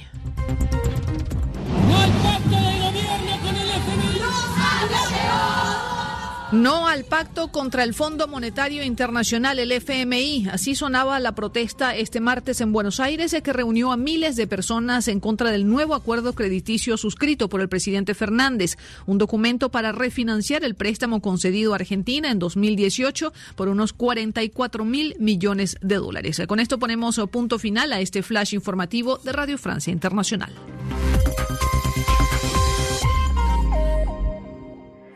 Porque tu opinión es importante, síguenos en nuestras redes sociales, en Facebook como Prisma RU y en Twitter como arroba PrismaRU. Continuamos, son las 2 de la tarde con 23 minutos. Vamos a platicar ahora, ya que estamos todavía en estos temas internacionales, lo que sucedió el domingo pasado en Costa Rica y aquí seguimos de cerca lo que ha pasado en las distintas elecciones que se van dando en América Latina y el Caribe y por supuesto pues nos remitimos a quienes saben de estos eh, temas. Así que hoy vamos a conversar con el doctor Adalberto Santana, que cursó la licenciatura, maestría y doctorado en estudios latinoamericanos por la UNAM. Es investigador del CIAC, del Centro de Estudios sobre América Latina y el Caribe. Y pues hoy vamos a platicar con él sobre lo que sucedió en Costa Rica, que si hay segunda vuelta, eh, que si hubo mucho abstencionismo. ¿Quiénes son los candidatos? Bueno, pues ya está con nosotros vía telefónica y lo saludamos como siempre con mucho gusto en este espacio de Prisma RU de Radio UNAM. ¿Qué tal, doctora Adalberto Santana? Buenas tardes. Sí, muy buenas tardes, Deyanira. Pues aquí estamos ya para comentar pues, los acontecimientos que en, en América Latina y el mundo están aconteciendo. Claro, pues sí, nos interesa siempre saber cuáles van siendo estos cambios, giros en todo caso de candidatos, de partidos y demás. ¿Qué es lo que usted nos puede decir de estas elecciones allá en Costa Rica que pues se van a segunda vuelta, pero quiénes son estos candidatos y la participación quizás que se ahora ahora se comenta que pues eh, estuvo marcada también por una alta abstención? Sí, mire, en estas elecciones que ocurrieron el domingo pasado 6 de febrero de este año de 2022, pues es eh, una elección muy importante, no tan solo para Costa Rica, sino para América Latina, por el efecto que puede tener en el conjunto de la región y especialmente en el área centroamericana y en nuestro país hermano, que es Costa Rica, donde compitieron muchos candidatos, más de 25 candidatos que estuvieron presentes en esa primera jornada electoral y donde el que triunfó paradójicamente pues fue el abstencionismo porque más del 40% no concurrieron a votar y esto es muy sintomático en lo que se considera el país que tiene la la democracia representativa, es decir, de partidos políticos más añeja de América Latina, la más estable por otro lado, y donde paradójicamente decíamos el 40% no se manifestó por, por los candidatos que se postularon a la presidencia y también que fueron elecciones generales para elegir otros cargos de representación popular. Resultados de esa elección quedaron solamente dos que pasarán a la segunda vuelta que va a realizarse el 3 de abril. Y estos candidatos que pasaron, pues tuvieron una una votación, dijéramos, pues minúscula frente al, al, abstencionismo, que fue el que triunfó realmente en, las elecciones en Costa Rica. El candidato del Partido de Liberación Nacional, José María Figueres, en otro momento ya fue presidente, alcanzó tan solo el 27% del electorado, de los que fueron a votar. Pero pero pensemos que muchos no fueron a votar, más del 40% no fueron a votar, entonces es una minoría. Y el segundo candidato que quedó en ese puesto es Rodrigo Chávez del Partido Progreso Social Democrático, que apenas alcanzó el 16,7% en ese proceso electoral. Quiere decir que el abstencionismo fue el gran ganador de esas elecciones y que una minoría son las que van a participar en la segunda ronda electoral del 3 de abril. Efectivamente, ya veremos qué sucede el próximo 3 de abril. Un, un país con poco más eh, de 5 millones de personas y estos eh, perfiles que ya usted bien nos da cuenta. Eh, en este caso, pues un candidato que ya fue presidente en algún momento allá en Costa Rica. ¿Cómo vemos, cómo ve usted la, la democracia, digamos, qué tan, qué tan fuerte es allá? Y digo, lo pregunto también por el tema del abstencionismo de que muchas personas no salieron a votar este domingo, quizás falta de interés o, no vieron las propuestas que se esperaban. ¿Qué hay también un poco para conocer eh, un poco más de cerca Costa Rica, doctor? Sí, dijéramos que, que en, en Costa Rica en general la imagen que se tiene es un país de clases medias, donde predominan esos sectores sociales, un país democrático, un país con cierto bienestar social pero que en los últimos años, pues con políticas que en América Latina han sido predominantes en ciertos países, pues ha predominado el llamado neoliberalismo, es decir, el capitalismo salvaje, que ha ido agudizando la situación de tranquilidad y paz relativa que ha habido en Costa Rica y donde ha crecido la pobreza, un país que también es cafetalero, agroexportador, país también produce mucho banano, un país que tiene como uno de sus elementos fundamentales la atracción del turismo internacional por su riqueza de su flora y su fauna, pues que también es una sociedad desmilitarizada porque propiamente desaparecieron las Fuerzas Armadas como un ejército como tal, desde la llamada, entre comillas, revolución del 48, ¿sí? pero que en los últimos años o décadas pues, se ha acentuado un fenómeno social que es la descomposición política por la corrupción de los gobiernos que han estado eh, imperando en los últimos años en Costa Rica, por el crecimiento de la, de la violencia, de las bandas organizadas de la delincuencia, con el narcotráfico siempre ha estado allá presente. Recordemos el caso de Carlos Quintero y otros narcotraficantes mexicanos que fueron detenidos en Costa Rica, y incluso el Banco Mundial habla de unas características donde se ha ido deteriorando el sistema de salud, el impacto que ha tenido esto en la economía, donde el Producto Interno Bruto se ha contraído un 4,1% en 2020, más la caída de la inversión, por ejemplo, y el consumo privado, el crecimiento del desempleo, donde uno de cada cinco trabajadores va a ese sector del desempleo, al ejército industrial de reserva, y, el fenómeno de, la disminución hasta el 15% de, del desempleo, donde 124 mil personas han caído en la pobreza. Entonces hay una serie de indicadores que se suman a esta serie de elementos que han generado una descomposición y seguramente esta situación, más la corrupción imperante en los últimos años, pues ha llevado a una posición de poca credibilidad en el sistema de partidos políticos, ya sean de los más conservadores, porque en estas elecciones solamente hubo una opción de izquierda, la del Frente Amplio, y la mayoría eran conservadores, unos menos conservadores y otros más conservadores.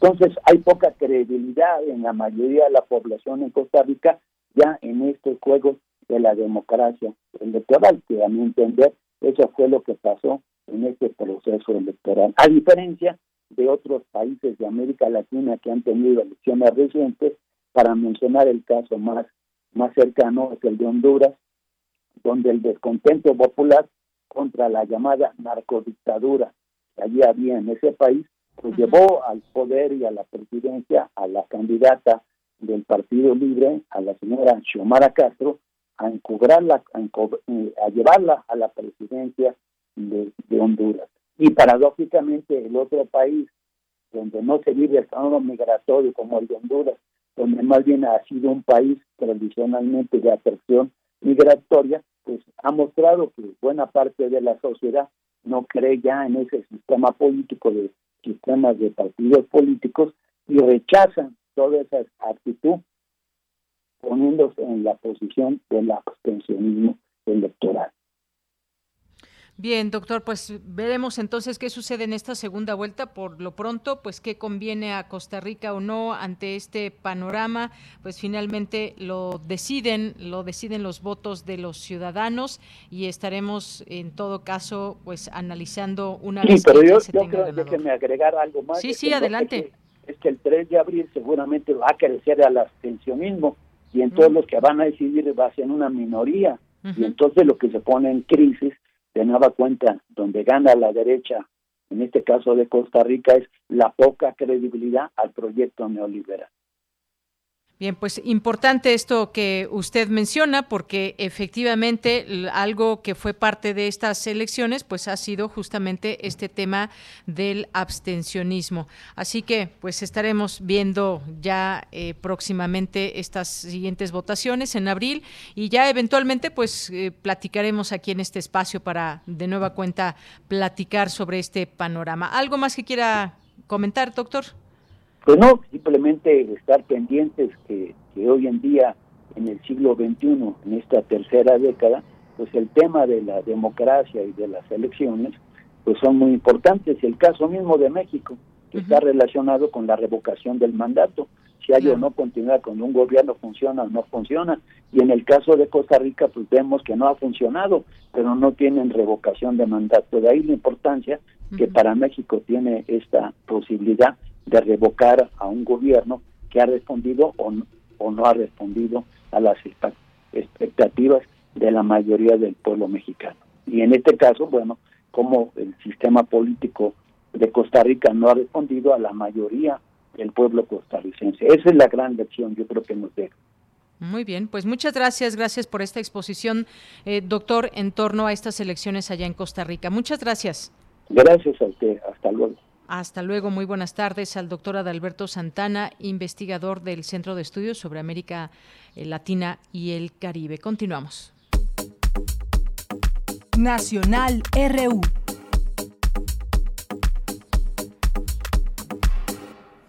Bien, en algunas notas nacionales que destacamos ahora, ya como bien lo apuntábamos en nuestro resumen, pues detienen a tres presuntos asesinos de la periodista Lourdes Maldonado.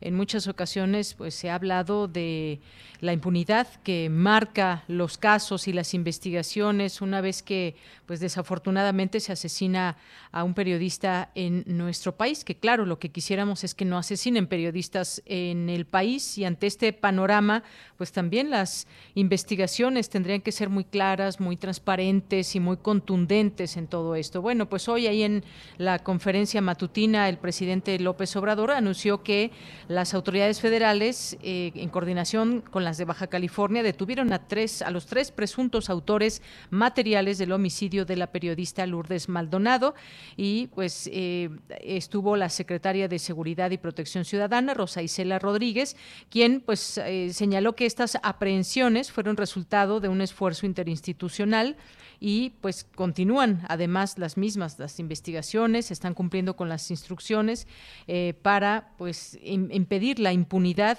eh, que haya cero impunidad en estos eh, casos. Por su parte el subsecretario de seguridad Ricardo Mejía Verde- eh, Verdeja describió la coordinación que se desplegó y las acciones que llevaron a cabo en el fraccionamiento para llegar a los responsables de la muerte de Lourdes Maldonado el funcionario dijo que aún no se conoce el móvil de hom- homicidio y que la investigación, reiteró, como, como Rosa Isela dijo también, aún prosigue. Pues sí, se tienen estos detenidos, pero aún no hay claridad en el caso de quienes puedan ser los, eh, los asesinos eh, intelectuales o él o los asesinos intelectuales en este caso, pero hay ya esta detención de los tres presuntos autores materiales del homicidio de la periodista Lourdes Maldonado.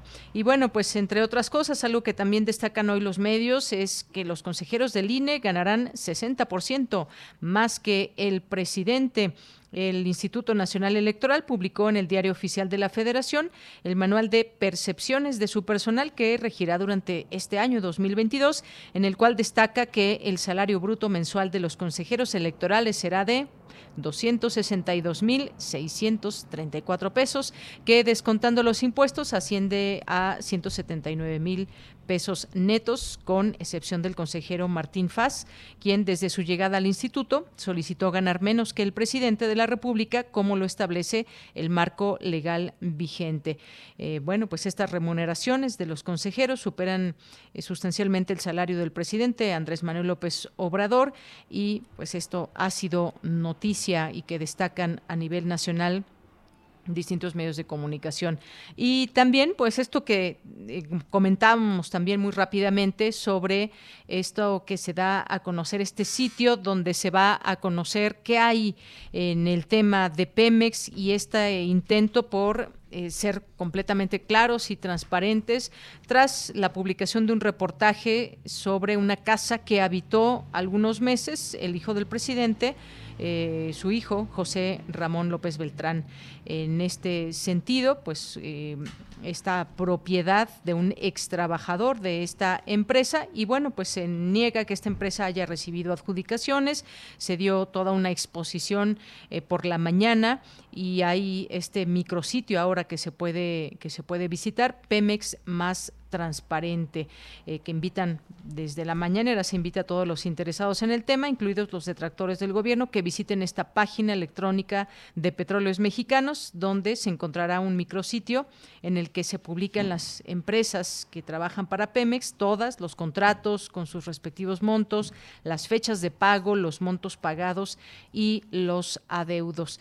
Bien, pues mañana platicaremos eh, de estos temas ligados a pues lo que parece sería un enfrentamiento con medios, algunos medios de comunicación desde la presidencia, la publicación que en su momento, inmediatamente de que salió este reportaje, digo, por supuesto que aquí no lo publicamos ni mucho menos, pero analizamos la parte periodística del mismo. Así que mañana continuaremos también retomando estas informaciones. Bien, pues continuamos, nos vamos ahora a Dulce Conciencia. Porque tu opinión es importante, síguenos en nuestras redes sociales, en Facebook como Prisma RU y en Twitter como arroba PrismaRU.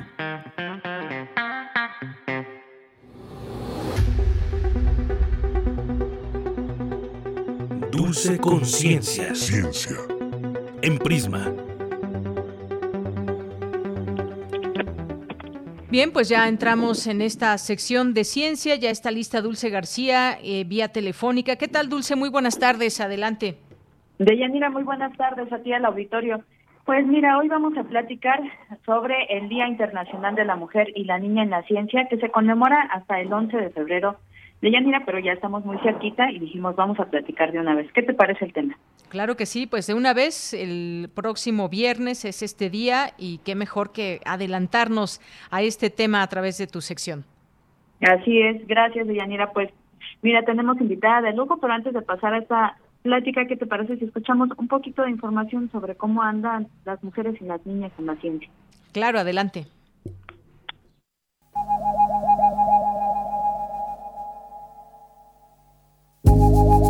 La ciencia y la igualdad de género son vitales para alcanzar los objetivos de desarrollo sostenible. En las últimas décadas, la comunidad internacional ha hecho un gran esfuerzo para inspirar y promover la participación de las mujeres y las niñas en la ciencia. Sin embargo, las mujeres siguen encontrando obstáculos para desenvolverse en este campo. ¿Sabías que las mujeres suelen recibir becas de investigación más modestas que sus colegas masculinos y que, aunque representan el 33.3% de todos los investigadores, solo el 12% de los miembros de las academias científicas nacionales son mujeres, con el fin de lograr el acceso y la participación plena y equitativa en la ciencia para las mujeres y las niñas, y además para lograr la igualdad de género y el empoderamiento de las mujeres y las niñas, la Asamblea General de las Naciones Unidas decidió proclamar en 2016 el 11 de febrero como el Día Internacional de la Mujer y la Niña en la ciencia. Habrá pronto más mujeres haciendo ciencia para Radio UNAM y la Gama. Y bueno, pues para platicar sobre este tema ya se encuentra en la línea la doctora Julieta Fierro, quien es académica del Instituto de Astronomía de la UNAM, y a quien le agradecemos mucho que nos haya tomado la llamada. Doctora, muy buenas tardes, ¿cómo se encuentra? Hola, pues feliz de que toquen este tema tan importante. Claro que sí, doctora. Pues mire, platicar de entrada sobre este tema, como usted bien lo comenta, es, es pues muy relevante en, en cualquier momento. El 11 de febrero ya se conmemora otra vez y preguntarle un poco cómo estamos en este tema, qué avances hemos tenido, qué retos todavía tenemos que enfrentar. Pues mira, ha habido avances, por fortuna, cada vez hay más mujeres involucradas en la ciencia, pero como decías en la cápsula, hay pocas mujeres que ocupan niveles altos en la investigación. Y en particular en las ciencias como la física, pues hay acceso de muy pocas mujeres. Y el problema es básicamente pues lo que mencionaban también en la cápsula. Para ser un investigador en ciencias básicas pues necesitas una licenciatura, un posgrado, una estancia postdoctoral, conseguir un trabajo. Y muchas mujeres pues queremos tener hijos cuando somos jóvenes, porque tener un hijo es muchísimo trabajo y no podemos esperarnos a los 50 años a procrear. Así es que, pues yo creo que en la nueva ley de ciencia y tecnología no solo se debe desdoblar el lenguaje, o sea, los y las niñas, los investigadores y las investigadoras, que solo hacen más larga la ley, sino en lugar de hacer eso que obviamente pone en evidencia el problema de las mujeres, pues hay que tomar medidas concretas. Y una que tú mencionabas son becas suficientes, si una chica decide tener bebés mientras esté estudiando, bueno, pues que le den la estancia de maternidad que cubra su, su beca, que haya guarderías cerca de los centros de investigación para que las mamás no estén estresadas y no sepan que su bebé está ahí al lado bien cuidado, que lo puedan amamantar, en fin, porque exigirles tanta presión a las mujeres pues no tiene ningún sentido. Las mujeres vivimos más que los hombres y deberíamos tener la oportunidad de tener a los hijos cuando somos jóvenes, de disfrutarlos y después retomar nuestra carrera profesional o académica o bien que se nos apoye mientras tenemos niños pequeños, me parecería pues de justicia, vamos. Claro que sí, doctora, tiene toda la razón. En ese sentido, eh, preguntarle un poco, sin, sin ser intrusiva, un poco sobre su experiencia, doctora. ¿Cómo le hacemos? A ver, ¿Alguna recomendación que pudiera darnos?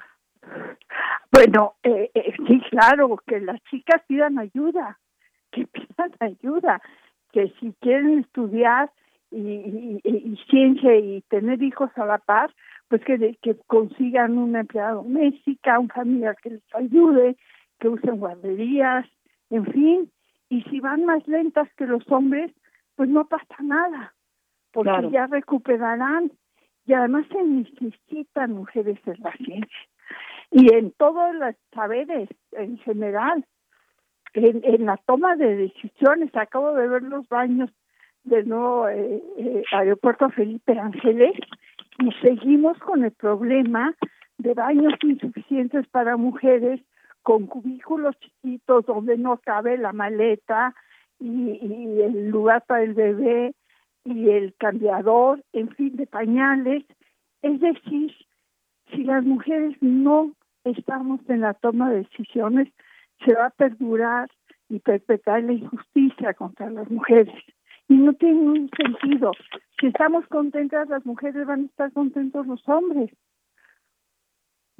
Claro que sí, doctora, y además es un aporte más a la parte científica y sobre todo tecnológica, como a lo mejor se pudo evidenciar ahora con justo con la pandemia, pienso ahorita en, en muchas mujeres que estuvieron participando en el desarrollo de las vacunas.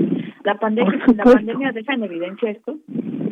Claro que sí, muchas mujeres desarrolladas vacunas y, y además muchísimas otras cosas. Eh, por ejemplo, eh, los estudios de cuál es la mejor manera de combatir la pobreza y que se sacaron el premio Nobel fue una mujer la que se estudió lo que los planes de combate a la pobreza en la India y en México y en Centroamérica, en varios países de África, y claramente descubrió que no es suficiente darle un subsidio mínimo a las personas, cosa que está muy bien, yo no estoy en contra de esto, pero también hay que ofrecer educación de calidad a, a las personas, hay que ofrecer servicios de salud, hay que garantizar que el agua a la que tienen acceso sea potable y si a las mujeres se les dan microcréditos, hay que enseñarlos a usarlos y a darle seguimiento. Es decir, si realmente queremos combatir la pobreza extrema, tenemos que voltear los ojos a la ciencia. Claro, doctora. Y, y bueno, un poquito para ir cerrando, ¿cómo podemos a las niñas a la ciencia sin que teman, por ejemplo, a este tipo de retos tan importantes, ¿no? Que ahorita están enfrentando ya las mujeres que están incursionando en ciencia. Pues mira, yo lo que haría sería ayudar, dar cursos de actualización al magisterio para que aprendan ciencia que pues, no necesariamente les enseñan eh, durante la, su formación normalista y cómo enseñar la ciencia. Y también, pues, ahora que se van a modificar los planes y programas de estudio, enseñar la ciencia que nos gusta a los científicos, la que es interesante, apasionante, lógica, fascinante, y no esta manera memorística de enseñar la ciencia que realmente desalienta a cualquiera. O sea, yo recuerdo que me tuve que aprender la tabla periódica de los elementos de memoria y verdaderamente fue un esfuerzo innecesario. Y eso que me he dedicado a la evolución química del universo, pero no me sé la tabla periódica porque es de memoria, porque eso no es conocimiento. Es decir, hay que hacer de la ciencia algo útil e interesante y que en los programas de estudio también haya ciencia aplicada y ciencia de la que le interesa a las mujeres, cosas de psicología humana, en fin, de, tantísimas cosas. Y además necesitamos mujeres en la ciencia. Tú piensas la cantidad de chicas que tienen dolores menstruales durante toda su época de adultas jóvenes cada mes. Este problema no se ha tenido, porque a los hombres no se les ocurre. Pero es muy importante que tengamos más mujeres, como dices, en las áreas médicas, para resolver nuestros problemas. Doctora, pues muchísimas gracias por toda esta información y estos comentarios que nos comparte y vamos a seguir pendientes del tema. Gracias a ti, gracias por la entrevista, que vivan las mujeres, que viva México y que sea un país más justo donde todos colaboremos. Muchas gracias. Y donde, y donde haya más ciencia. Gracias a usted, doctora. Bueno, pues fue la doctora Julieta Fierro, académica del Instituto de Astronomía de la UNAM. Importantes los comentarios que hace de por qué las mujeres debemos incursionar en la ciencia. Yo me despido, agradezco muchísimo su atención y los dejo ya nada más con una frasecita de una científica que está muy bien. Tienes una cita con un científico. No puedo aceptar que la apreciación del mérito de un trabajo científico pueda verse influenciada por las difamaciones y calumnias en relación a mi vida privada. Mary Curie. Porque tu opinión es importante, síguenos en nuestras redes sociales, en Facebook como Prisma RU y en Twitter como arroba PrismaRU.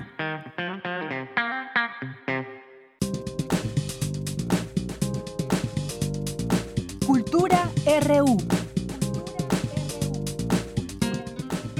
Bien, pues llegamos a la sección de cultura con Tamara Quirós. Deyanira, como siempre es un gusto saludarte y saludar al auditorio de Prisma RU. Gracias por seguir nuestra transmisión a través de las frecuencias de radio UNAM 96.1 de frecuencia modulada. También estamos en internet. Gracias por terminar con nosotros este día. Y bueno, antes de finalizar, tenemos información sobre Tiburón. Este es un proyecto de Lagartijas Tiradas al Sol, una obra donde el actor y director escénico Lázaro Rodríguez evoca el periplo emprendido en el siglo XVI por el evangelizador Fray José María de Barahona, quien viajó de Sevilla, España, a la isla Tiburón, en el estado de Sonora, México, para plantear un diálogo entre la colonia y el presente, la fe y el teatro. Les cuento que en 2019 Lázaro Gavino decidió recrear la experiencia que vivió de Barahona 500 años antes en el mismo territorio y emprendió el viaje a la isla. Como los elementos son escasos para recrear la vida de Fray José María de Barahona, la fuente principal de este proyecto es un texto de la autoría del evangelizador que escribió durante su estancia en Tiburón y que recuperó el escritor y sacerdote jesuita Andrés Pérez de Rivas en el libro Triunfos de nuestra Santa Fe sobre estas tribus, las más bárbaras del norte. Sobre cómo surge este proyecto nos habla Lázaro Gavino Rodríguez, actor y director de Tiburón. Este proyecto es parte de un proyecto más grande que se llama La Democracia en México 1965 eh, guion espacio vacío, digamos. Comenzamos en el 2015, que fue cuando se cumplieron 50 años de aniversario de La democracia en México, que es un libro que escribió González Casanova, en donde González Casanova en 1965 hacía una especie de diagnóstico sobre cómo estaba la democracia en, en nuestro país, sobre qué le faltaba, sobre a qué aspirábamos y sobre todo hacía como una idea de si hacemos este tipo de cosas, vamos a llegar a tener una democracia consolidada. A 50 años de la publicación de ese libro decidimos pensar desde el teatro con, con estas predicciones que hacía González Casanova. Entonces comenzamos un proyecto en el que estamos haciendo 32 obras de teatro, una por estado, 32 proyectos artísticos, digamos, uno por estado, en donde nos preguntamos qué está pasando en nuestro país en términos de democracia. Y entonces comenzamos a hacer este proyecto de tiburón que corresponde al estado de Sonora. Nace cuando vamos de visita a la zona de la isla Tiburón, que es en las costas del estado de Sonora, y comenzamos a conocer un poco sobre este misterioso territorio. Conocemos a personas de los Comcac o Seris, que son una de las de las naciones que viven en ese en ese espacio en la zona de Punta Chueca y a partir de ahí comenzamos a investigar sobre la zona y llegamos al personaje de José María de Barahona. José María de Barahona fue un personaje que vino a México durante el siglo XVI en este afán en el que venían muchos otros españoles, de, bueno, de seguir, digamos, expandiendo la conquista de las tierras recién conquistadas, y él va a la isla Tiburón y lo que pasa es que él queda solo en la isla Tiburón y comienza a escribir ahí una especie de memorias, una especie de relato de lo que vivió ahí. Lo que hacemos en este proyecto es que tomamos este texto de José María de Barahona y hacemos una recreación de él. Entonces yo voy a la isla Tiburón e intento repetir un poco lo que le pasó a José María de Barahona en ese viaje del siglo XVI. Durante su paso por la isla, José María de Barahona cambió radicalmente su entendimiento del mundo y estas historias convergen. Estos dos viajes, tanto el de Lázaro Gavino en 2019 como el del evangelizador en el siglo XVI, articulan la propuesta escénica y crean un marco para investigar tres temas sobre los que gravita el proyecto. El primero es la relación que tienen las y los mexicanos que habitan en las ciudades con el pasado y el presente de los pueblos denominados indígenas y que quedaron encapsulados dentro del territorio que compone el Estado-Nación actual. El tercer tema es la crisis de la fe en ciertas sociedades contemporáneas y el descrédito de las instituciones que tradicionalmente se encargaban de encauzarla. Y el tercer tema la actuación como mecanismo de conocimiento y la ficción como instrumento para negociar la realidad. Un poco la idea en este proyecto era generar una reflexión más amplia, una reflexión sobre cómo las personas que vivimos en la ciudad nos relacionamos con las personas que no que, que, hablan otras lenguas dentro de, de, lo que hoy es México o que cuyas culturas quedaron atrapadas dentro del Estado mexicano. Y hay una relación que es bastante interesante, nos parecía, y problemática sobre cómo los habitantes de las ciudades tenemos esta idea sobre lo indígena o sobre lo prehispánico y cómo por un lado se usa como una manera de construir identidad, identidad de lo mexicano, digamos, pero al mismo tiempo a las personas de estos pueblos actualmente pues se les sigue tratando de manera muy eh, problemática por el Estado y por las, las personas. Sigue habiendo, por supuesto, mucho racismo y los índices de pobreza, bueno, no, no dejan duda de que las comunidades indígenas viven una situación dramática. Entonces lo que queríamos hacer era una lectura profunda sobre, sobre este fenómeno y sobre cómo, cómo poner a dialogar la colonia con el presente de una manera compleja, que no se quedara, digamos, simplemente en lo obvio que normalmente se dice sobre, sobre un proceso tan complicado. Y, digamos que así salió. Este proyecto es una coproducción entre, entre el Surker Theater Spectacle, que es un festival de Suiza, y Teatro UNAM, Lagartijas Tiradas al Sol, que es digamos, el colectivo que hacemos la obra.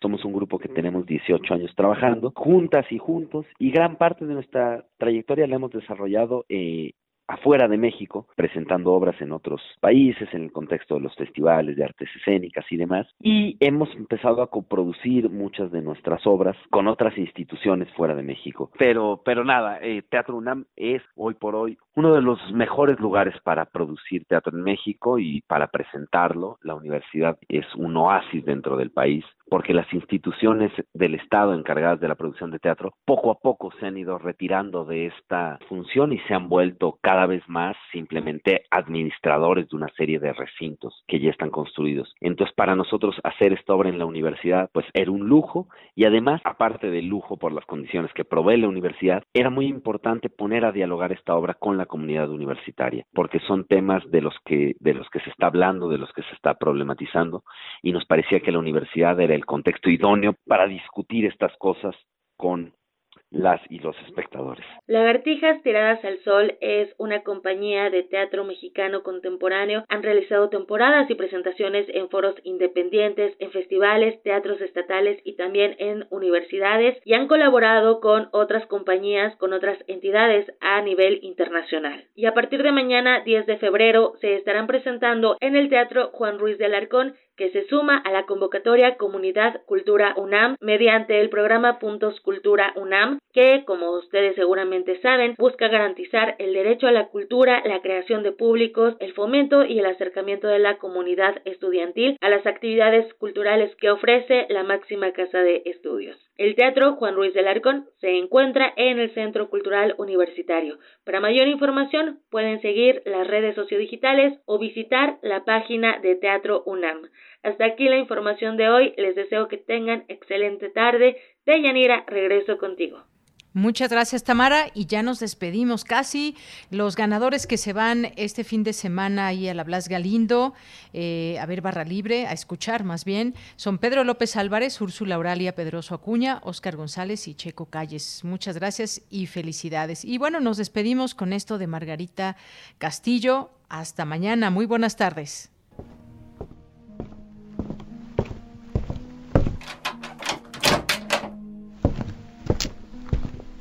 Al final de su vida, Dostoyevsky lee el Evangelio de San Mateo y da consejos cristianos a sus hijos.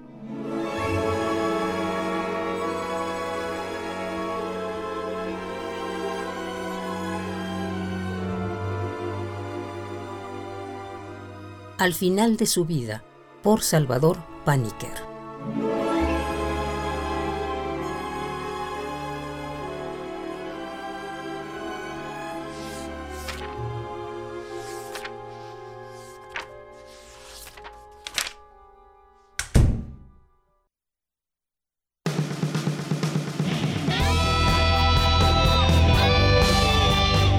RU. Relatamos al mundo.